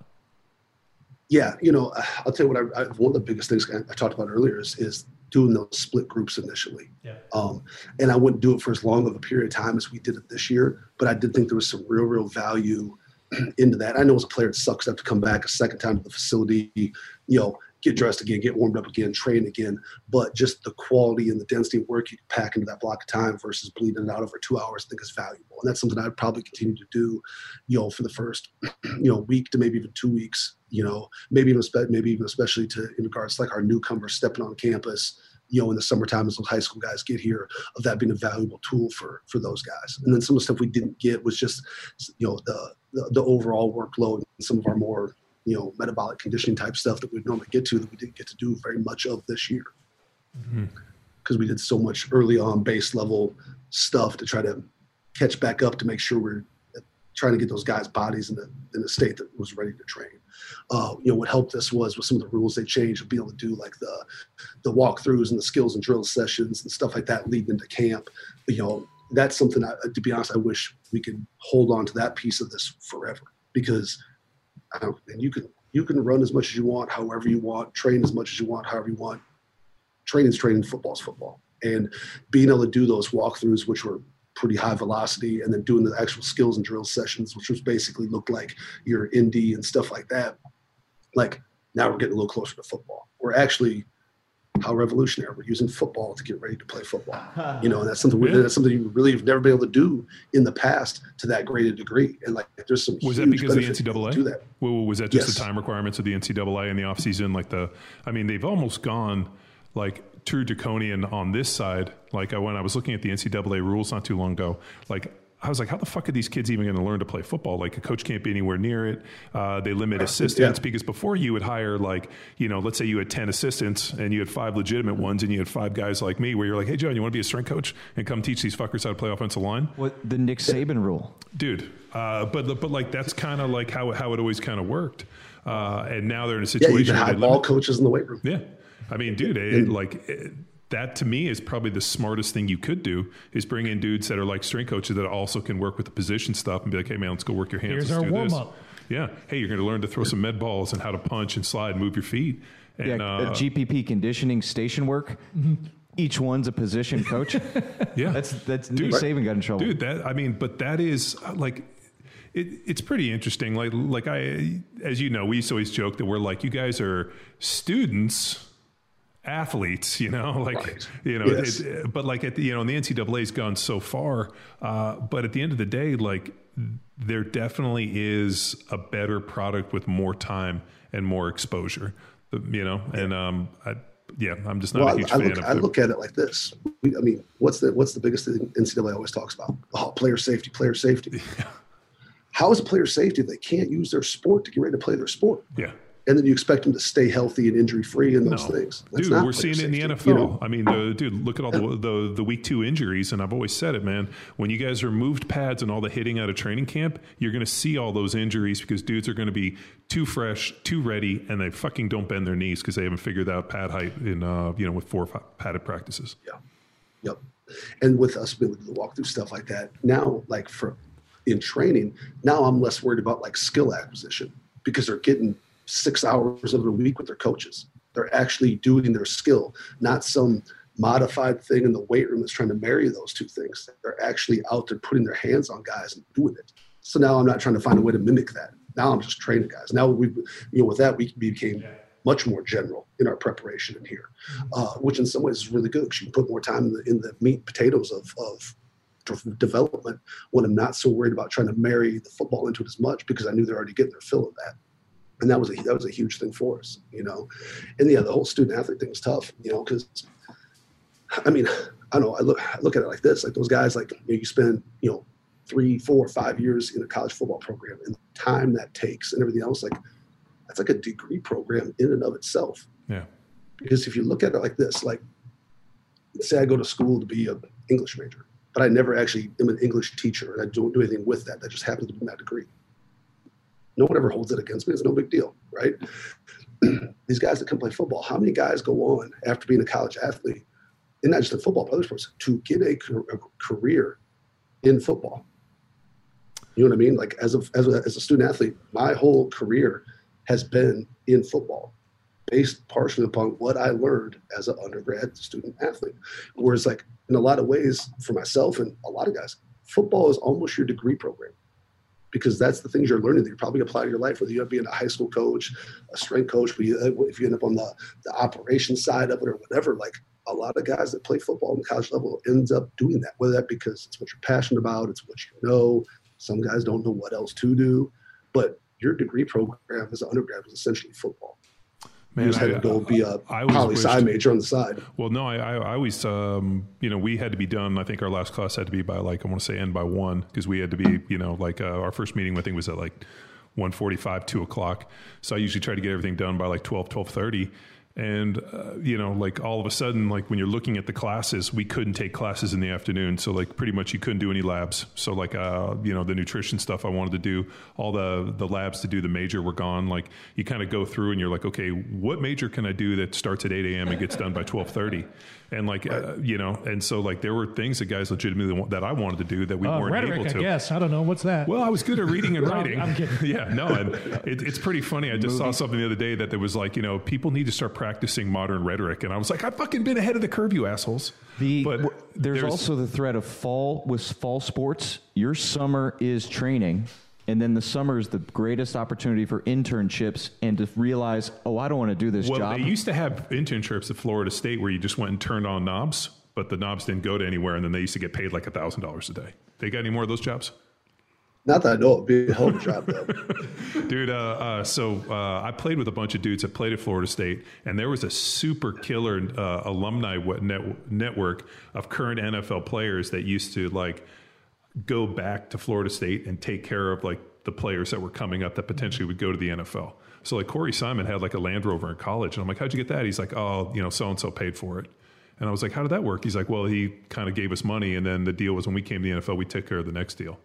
And I was like, man, that's fucking Florida State. So like, I've always wanted to go to a game and, uh, and always see it. So like, man, I'm, I you know haven't played with a bunch of guys from Florida State, man. They definitely spoke about it in terms of like alumni and like the the culture in terms of winning as being pretty high end. And at Cal, who hooked you up with that uh, 200 horse Yamaha two stroke that you were rolling on? What, what was the little motorbike you were? Uh, dude, I had a uh, 1978 Honda 750 Super Sport that my South nice. African neighbor sold me for three hundred dollars. Some guys got all and uh, it was it was. Do you know what Land Rover? That's all that all that maintenance. Uh, dude, I uh, I I rode, and the crazy part is I rode it for like three years, and I sold it for three hundred bucks. And best, best vehicle investment ever. Yeah. Was it the the single cam or the dual cam? Uh, it was the four cam. It was the four okay. cam, yeah. and I, I those, said, those, those those scream though, dude. It's it, a fun bike. It had super traps on it, and dude, that thing would fucking roll out. And I remember my neighbor had it, yeah. and uh, he actually had a, um, uh, God, what did he have? He had a bitch in an old BSA, and he was just kind of like he was like a South African dude in his like twenties and mm-hmm. had gone to like came at like 22 to college so he was older had money and he had like a shed full of these crappy motorcycles and uh, he was like i'll sell you that one for $300 and dude it was um, yeah no i still laugh at to this day that thing was so fucking fast i had no business yeah. on that yeah, even just 750, those things are absolutely rip. Yeah, I mean, and now it's hilarious because I'll like kind of like um, uh, I'll look for them occasionally on Facebook, just and they'll, they'll pop up on like Facebook Marketplace, and dudes want like five, seven, ten grand for them now. Now they're all bitching like cafe cruisers and they've done all this stuff. And mm-hmm. I'm like, man, I sold a really nice all original bike for three hundred dollars. Three hundred dollars. yeah, been a good little investment. Oh shit, I should have kept it. Damn it. That's what happens when you have toys like that. You get rid of them because they, they value them. Then you always look back like, damn, I wish I still had that. I have or you don't have a place to, or, or, you don't have a place to store it. Yeah, that's mm-hmm. the biggest one. Especially young. So what uh, what do you do for uh, for hobby? Anything? I mean, do you, do you get any hobbies or interests outside of fucking getting kids? You know, uh, used to used to used to used to have motorcycles and stuff, and uh, just when when my son, not when he was born, but it's when he was like a he got he's probably I don't know two ish. Also, I started like kind of weighing out the I don't know the selfishness of that pursuit, and you know, and I and I was lucky. I never had any like major close calls, never went down, you know, knew some people that had and whatever. But then kind of started just, I don't know, just thinking like, man, if something happens to me out here, like somebody else raises my kid. And I was like, I, I get I get struck by lightning walking outside, but I'm also I'm like I, I, I'm not gonna predispose myself to for that added risk. So so I so I got out of having bikes, which which I, I still miss the you know the the feeling and sensation of riding. You can't replace that with anything. Well, you were else, also in you know? Arizona, which is an incredible place to ride. I mean, there's like Yes. 300 days a year where it's perfect riding weather and like it's big open roads. I mean, it's like, dude, I I- I look around like uh, where I lived in LA and some of these other places, and I'm like, man, I can't believe I used to ride a motorcycle around here. But Arizona, every time I go out there, I'm like, man, this would be a bitching place to have a motorcycle. Oh, it's incredible because I mean, you get such a, a, a contrasting landscape from the desert up into the mountains, and I mean everything else. It's it, and that's probably part of the reason why. I mean, we just go out and just ride to ride. There's no destination in mind, just go. You know, and uh, and that, that was awesome. And so I had went, went through quite a few bikes and some projects and things like that. And then uh, when I sold my, I sold my last bike, at a, a, a 91 FXR that we built up, and that's right when that when which that used to be the the ugly Harley nobody wanted, and now it's cult following. Dude, the fastest Harley sky ever- high. The fastest Harley I ever rid was a um, was an FXR. The guy had a 113 S&S that had like a six angle valve job on it, and um, dude, uh, that bike uh, like was 100 plus miles an hour in second third gear. It was Yeah, a buddy of and mine's and- bike. Holy shit! Yep, mine, mine had a had a SN, had an S&S in it also. Um, and yeah, that the bike screamed. It felt like a damn surgical scalpel going down the road. And even Oh, with yeah? a big guy on it, that thing absolutely fly. And uh, but when I got rid of that one, uh, I was like, I, I kind of wanted to get, I wanted to get a Jeep. I had a lot of buddies there, you know, same thing in you know Arizona, making use of that landscape. And I was like, yeah, that'll be my next thing. And so I had that money in my pocket all of about six hours before I went and bought a, a 81 CJ5 Nice. and um, it had the, the picture. The pictures on Craigslist were awful, but the, everything else had seemed to have been trashed. I'm like, eh, I'll just go look at it. The guy rolled out of the garage, and whoever done the majority of the restoration on it had done an awesome job. So I got lucky that they took really shitty pictures of it. so what, uh, uh, pick- was it a straight six or or has it got that AMC three 360? no, it's got a, it's actually got a, uh uh uh uh Ford uh, Ford uh, V8 in it. Oh, nice. What like a 302? Yeah. Yes. Yep. Yep. Nice. 302 uh, four speed transmission stuff in it. Um, and it, it, you know, that it was pretty clean. It was, re, it's restored enough to be really nice, but not so nice that you don't want to use it. So I've done a few things to that. So I've had that now for uh, four or five years since, Nice. since I got, since I got rid of the bikes. So Dude, uh, in high school, my brother had uh, a 78 uh, CJ5 Golden Eagle, and then my brother Eddie had an 81 awesome. uh, CJ5. So yeah, that's That's that's, cool. when I learned to drive an 81 CJ5. nice. No, it's fun. I like it. And like the, uh, you know, it's not very, it, it's, it's a project to get in and out of, but like the seats, like bolted in, set back a little further. So there's a little more space and stuff in it. So it's a little more, uh, a little more user friendly for, for, for a, for a driver and stuff. But yeah, I like, I like that. And then, you know, being down here in Florida now, I can, I can drive that a lot other than the fact that it's bright orange and that's not a very well accepted color around Tallahassee. so I might, I might, I might have to address that. Uh, well, just go throw a wrap on it, and then if you ever uh, go somewhere else, you just peel it off. You know, just peel it. Yeah. Yep. Yep. So, but no, so I got, got that. And, you know, when we're still in Tennessee, there's just no, there's no, there's no public lands there anywhere. So Yeah. there was not a, not a whole lot of place to take that. And then down here, like we're, we're surrounded by public land. So there's lots, lots of places to get that out. uh, Texas is the same way. Like, I think three percent of Texas is public land, and uh, Yeah. That's what I heard. That's, that's, that's a lot of land. dude, it's it, it's insane how much. Like, I mean, but that was kind of the lure for people to move here to Texas, like get land. But in California, like, there's so much public land, and um, you know, going off roading, going to Big Bear and Yosemite and all these places, that it's pretty interesting here. They have some uh, like off road parks, but they're owned by people, and then you got to go pay twenty bucks to go wheel Yeah. their to wheel their land, which is blows still blows my mind.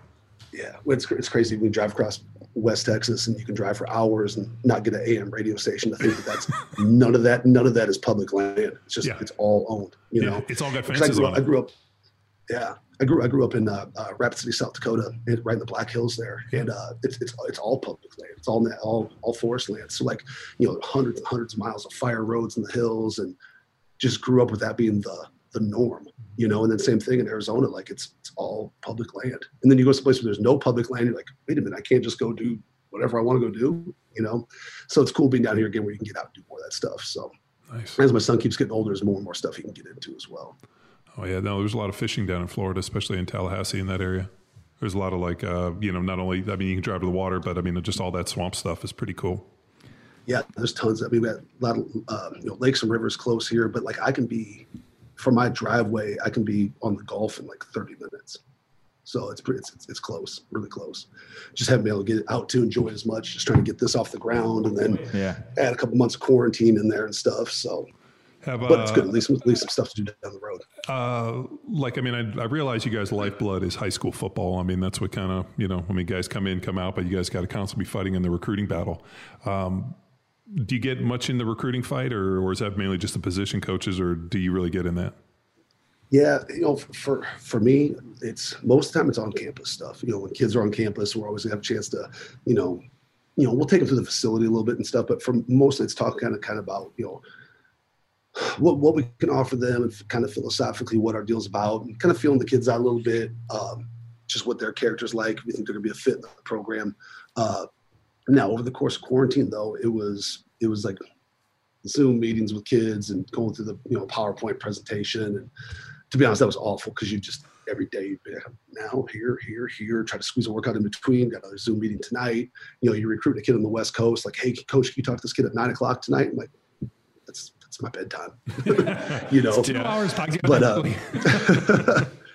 you know, so it, it, it was a lot of that. Um, and then you know, occasionally might be a deal where you know you, you have a kid or a parent who has a real interest in training, or maybe that's what they that's what they do. You know, and so then th- those those conversations is a little more fun because that's a little more talking shop and and all that as opposed to just here's the facility, here's the staff, this is what we do. You know, that's all important stuff too. But it's kind of fun when you catch one where you get a kid that like this is what I want to do when you know when I when I grow up. You know, Yeah, when I, I did an internship at UT years back when Bennie Wylie was the head, and he'd get the call, "Hey, we got a we got a recruit coming."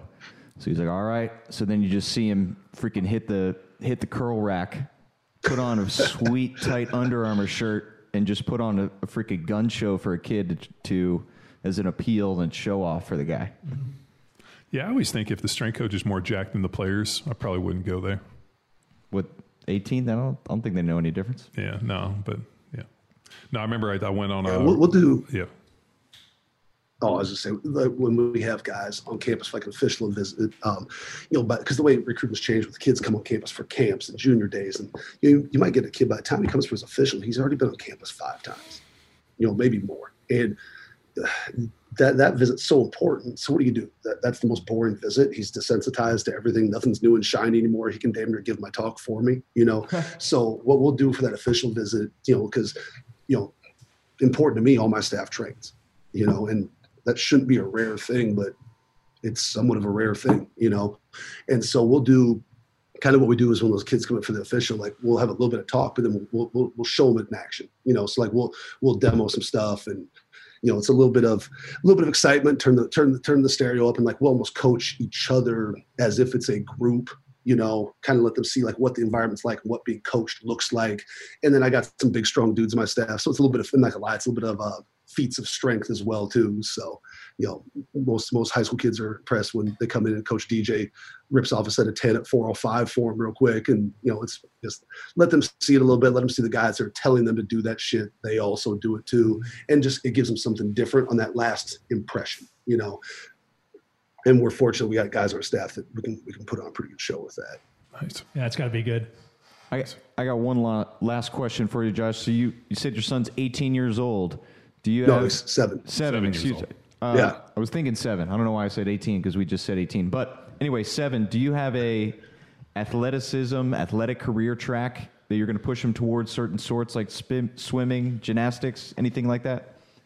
I, honestly, like I'm not gonna. I'm going to push absolutely nothing on him as long as he's doing something. But I'm not to push anything. I'm to try to expose him to as much stuff as I can expose him to. You know, he's played you know a couple seasons of soccer when we were in Memphis. He's done. There's a uh, church league basketball he did when we were there. Uh, he just started flag football here a couple weeks ago, and, and loves all that stuff. Super actively involved in it. But like, I'm not gonna. I'm not going to push any of that stuff because the, the way I view it, like he's going to grow up around it anyways. So he's probably like right now. I mean, the kid eats, lives, breathes football. He's the only kid that at four years old would wake up in the morning and not turn on kid shows on TV. I'd come downstairs and he'd be watching old Super Bowl replays, you know, and like that's just he's always been that way. And so I'm not going to push it. I'm gonna let him. I'm gonna let him pursue it. When he there's times where like he wants help with stuff or like you know whatever playing catch, he always wants to do that. But like you know he wants help running or the, like I'll help him with that stuff. But like I'm not going. He's going to have a lot of coaches in his life. I'm not going to be one of them. I'm, mm-hmm. I'm going to try to stay dad. And when he wants dad's help or something, dad will help. But I'm definitely not going to be dad slash coach, you know. But you know, whatever he wants to do, as long as he's doing something, I'll be. I'm I'm, I'm happy with that. So, is there anything you are going to push? I mean, not like outside, I understand the delineation of like the sport side of things, but what about school or work? Like, what are some rigid rules that are in the Storm household? You know, so I mean, we give him. I mean, he's got you know his his little list of chores that he has to do every week. You know, simple stuff in the house. Um, you know, we always stay stay active. I mean, that's I, I guess if I if, if as I say, I'm going to push one thing, like I'm going to push physical activity. Yeah, yeah. You know, you know, even even with like video games, like he doesn't have like a a, a new video game system. Uh, he found a Wii that we had, Nintendo Wii we had like 10 years ago. And so like he'll play that you know, somewhat, but like we'll keep that stuff really limited. Keep the amount of time he spends on TV or iPad pretty limited.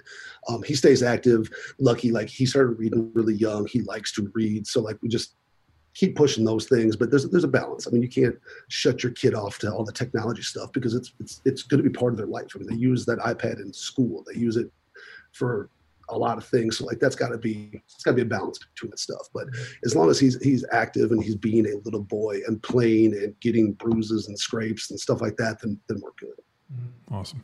Yeah, no. Um, thank God my kids haven't asked for any video games because I know what would happen. They would get them, and then I would be fucking whooping their asses. Oh bullshit! I would, I would totally. I, I don't know whatever it is. I'd get it and be like, I want to play. Um, dude, we're getting in a three way rotation. Bro, you have no clue. I when I was in video games, granted, this is like 15 years ago. You'd be on the internet, you'd be playing some six year old in, in Europe or Australia on like Xbox Live, and they would smoke you, dude. And I was. yeah, but here's the thing: if I got it for them and we all started at the same time, I think that I could cover ground faster than them. I'm getting you guys text. Let's pool our money and get the you! kids. Don't video do it. games. Don't do it. Uh, Well, no, it would, it would just be in the office. Tomorrow is my daughter's. I, I got twin twin, twin girls. Uh, that's their birthday. Uh, right. They, Holy they shit. turn nine tomorrow, which fucking blows my mind. You know, I'll give them a Uh, PlayStation. Fuck you. PS PS5. Uh, they they asked uh, since they're from, they're originally from California, they feel that they should learn to skateboard. ah, So so I, I'm getting them skateboards, but we live out in the fucking country. Like there's nowhere to really skateboard. So now I'm like, man, I'm gonna have Up on a to. gravel road. Uh, yeah, I'm I'm gonna have to drive them to a neighborhood. But I also found that there's a skate park in in uh, Lakeway. well, well, you also can get like the off road skateboards that are like battery powered. Uh, look into that. Look into those. The, the, the, the, one wheel. and then there's also The- that U wheel thing that was over across. Did those dudes yeah, across no, from? they also wanted like a thousand dollars for that. no, Thing. no, there's got to be a knockoff now. dude. I because you remember we we uh, that guy showed up and we rode him, and uh, I was like, God, these things are bitching. Like how much? And they were, I was like, a thousand dollars. Like fuck, I. I mean, I've spent a thousand dollars on some useless shit, but this is really fucking useless. Oh yeah, I'd, I would be more prone to For our guys, that's how they get around campus. Our Oh, yeah? locker room's full of scooters and one wheels. That's like their primary mode of transportation. I think we need some one wheels. Where for? to where? So there's like a one I don't want wheel to be walking gang. across the office. No, hold on. I'm picturing just these one this gang of one wheelers just rolling all around campus. Yeah, 'cause so most a of our regular- guys they live Oh. all, all surfing. Yeah. So most of our guys live. Most of our guys live across the street. Um, there's a, a Champions apartment complex over there. Right, it used to be Burt Reynolds Hall. Now this is the new one that's behind that. And uh, so they uh, there's like a tunnel that goes under Stadium Drive that dumps you out over here at the facility. So like those guys, pretty much their world is from Champions to to Doak and then campus. So that's all you need is a scooter or something like that. So like on game day, you know, you know, guys go to the hotels for like a home game. We'll lock up 25 or 30 scooters in the locker room, or I mean, in the in the in the weight room on game day. So you mean guys like uh, like little like uh, like motor scooters or like uh, razors? like like the battery powered razors. Oh like wow. the like the birds. So Oh yeah, yeah, yeah. they- Yeah, yeah, they those look like- yeah, they look like bird oh, yeah. scooters. Okay. Yeah. All right. All right. All right. I, I, I was imagining these dudes doing sweet tricks on razors, but no, that's that'd be awesome. Those were the days. Yeah. Awesome. Cool. Cool. No, so that's that's that's their primary mode, Man. which Now injuries I come wanna with go that to too. a, Now I want to go to a Florida State game. Fucking, we're gonna have to figure Next year. something out, dude. I want to go. I uh, I always wanted to go. Come, doors are open. Oh, dude, I will. Yeah, I will gladly go, man. They. Uh, it was funny. I remember one of our assistant. Uh, one of our. Uh, he ended up. Be, I, I, uh, ugh. one of our assistant uh, trainers, Chris Peduzzi, played at Virginia Tech, and he was a freshman on the kickoff team. Uh, and they were playing down at Florida State on season opener, and he got fucking dude basically peeled and fucking smashed him like five yards on the Florida State sideline, and I got to see the video of it because uh, Eugene Chung, who who played it at uh, Va Tech, called and got the video sent over, and it shows Peduzzi getting fucking launched on the side, and there's like 50 Florida State dudes oh, dancing over him during the chop, and they can't find him because the dudes wouldn't move and he couldn't get off the ground. His he's like looking out of his ear hole because his helmet got spun. He's laying on the sideline, and the fucking like 50 dudes are doing like the like fucking dancing over him, like chopping him. And, and, they had to like go over and fucking like basically Stop. carried him off the side. Oh yeah, Stop they stopped the everything. Yeah. So Eugene Chung tells us the story, and I'm like, no way. He calls and he gets the video. That's the best. We part. must have watched it a thousand times. Oh, man, and then every time we saw him, we would like kind of like if he was turned around, we'd like go like dance behind him and chop. Oh, dude. So like that's my uh, that's my like my memory of Florida State is like don't get hit on the sideline you're gonna get fucking hoorooed. Especially eight yards deep in. Oh, dude, he got and he's like freshman, you know, like kickoff cover, looking out of his ear hole as these dudes are just dancing over him. Oh, I fucking love it. That's good ball club culture. have to bring there. that back too. Oh, dude, I can't wait. That's good yeah. ball club culture. Yeah, no, that's great. kids having fun, man. Uh, kids play. Uh, you know what? I, I always appreciate like um, it's it's kind of strange playing the NFL. Uh, college football looks really slow to me, but like what I really appreciate is just like the like the camaraderie and more importantly like like the the history and the and like the mascots and the fans and like the way the students interact. Dude, it's fucking awesome. So no, you're at a killer program for that. Yeah, all the all the other all the pageantry that goes along with it and just and the difference of teammates like you know guys come here and like they essentially they grow up together you know they mm-hmm. live together like when you leave here like your whole life is attached to those guys in the locker room and that's that that makes that that makes it different you know guys are going home to their wife they're not you know it's it's yeah. just a different deal mm-hmm. Hey Josh, thanks for the time, man. Yeah, I thank you. We, we're hitting that tipping point. Oh, I appreciate it. Thank you guys for having me on. That it's awesome. Yeah, awesome discussion. And oh, yeah, we are already, huh? Yeah, yeah, yeah almost two hours we'll we'll reach out. We'll reconnect. And thank you, Power Athlete Nation, for listening to another episode of the Premier Podcast in Strength and Conditioning. Thing zero. There he is. But uh, thanks, Josh, and then everybody. Till next time. Bye bye.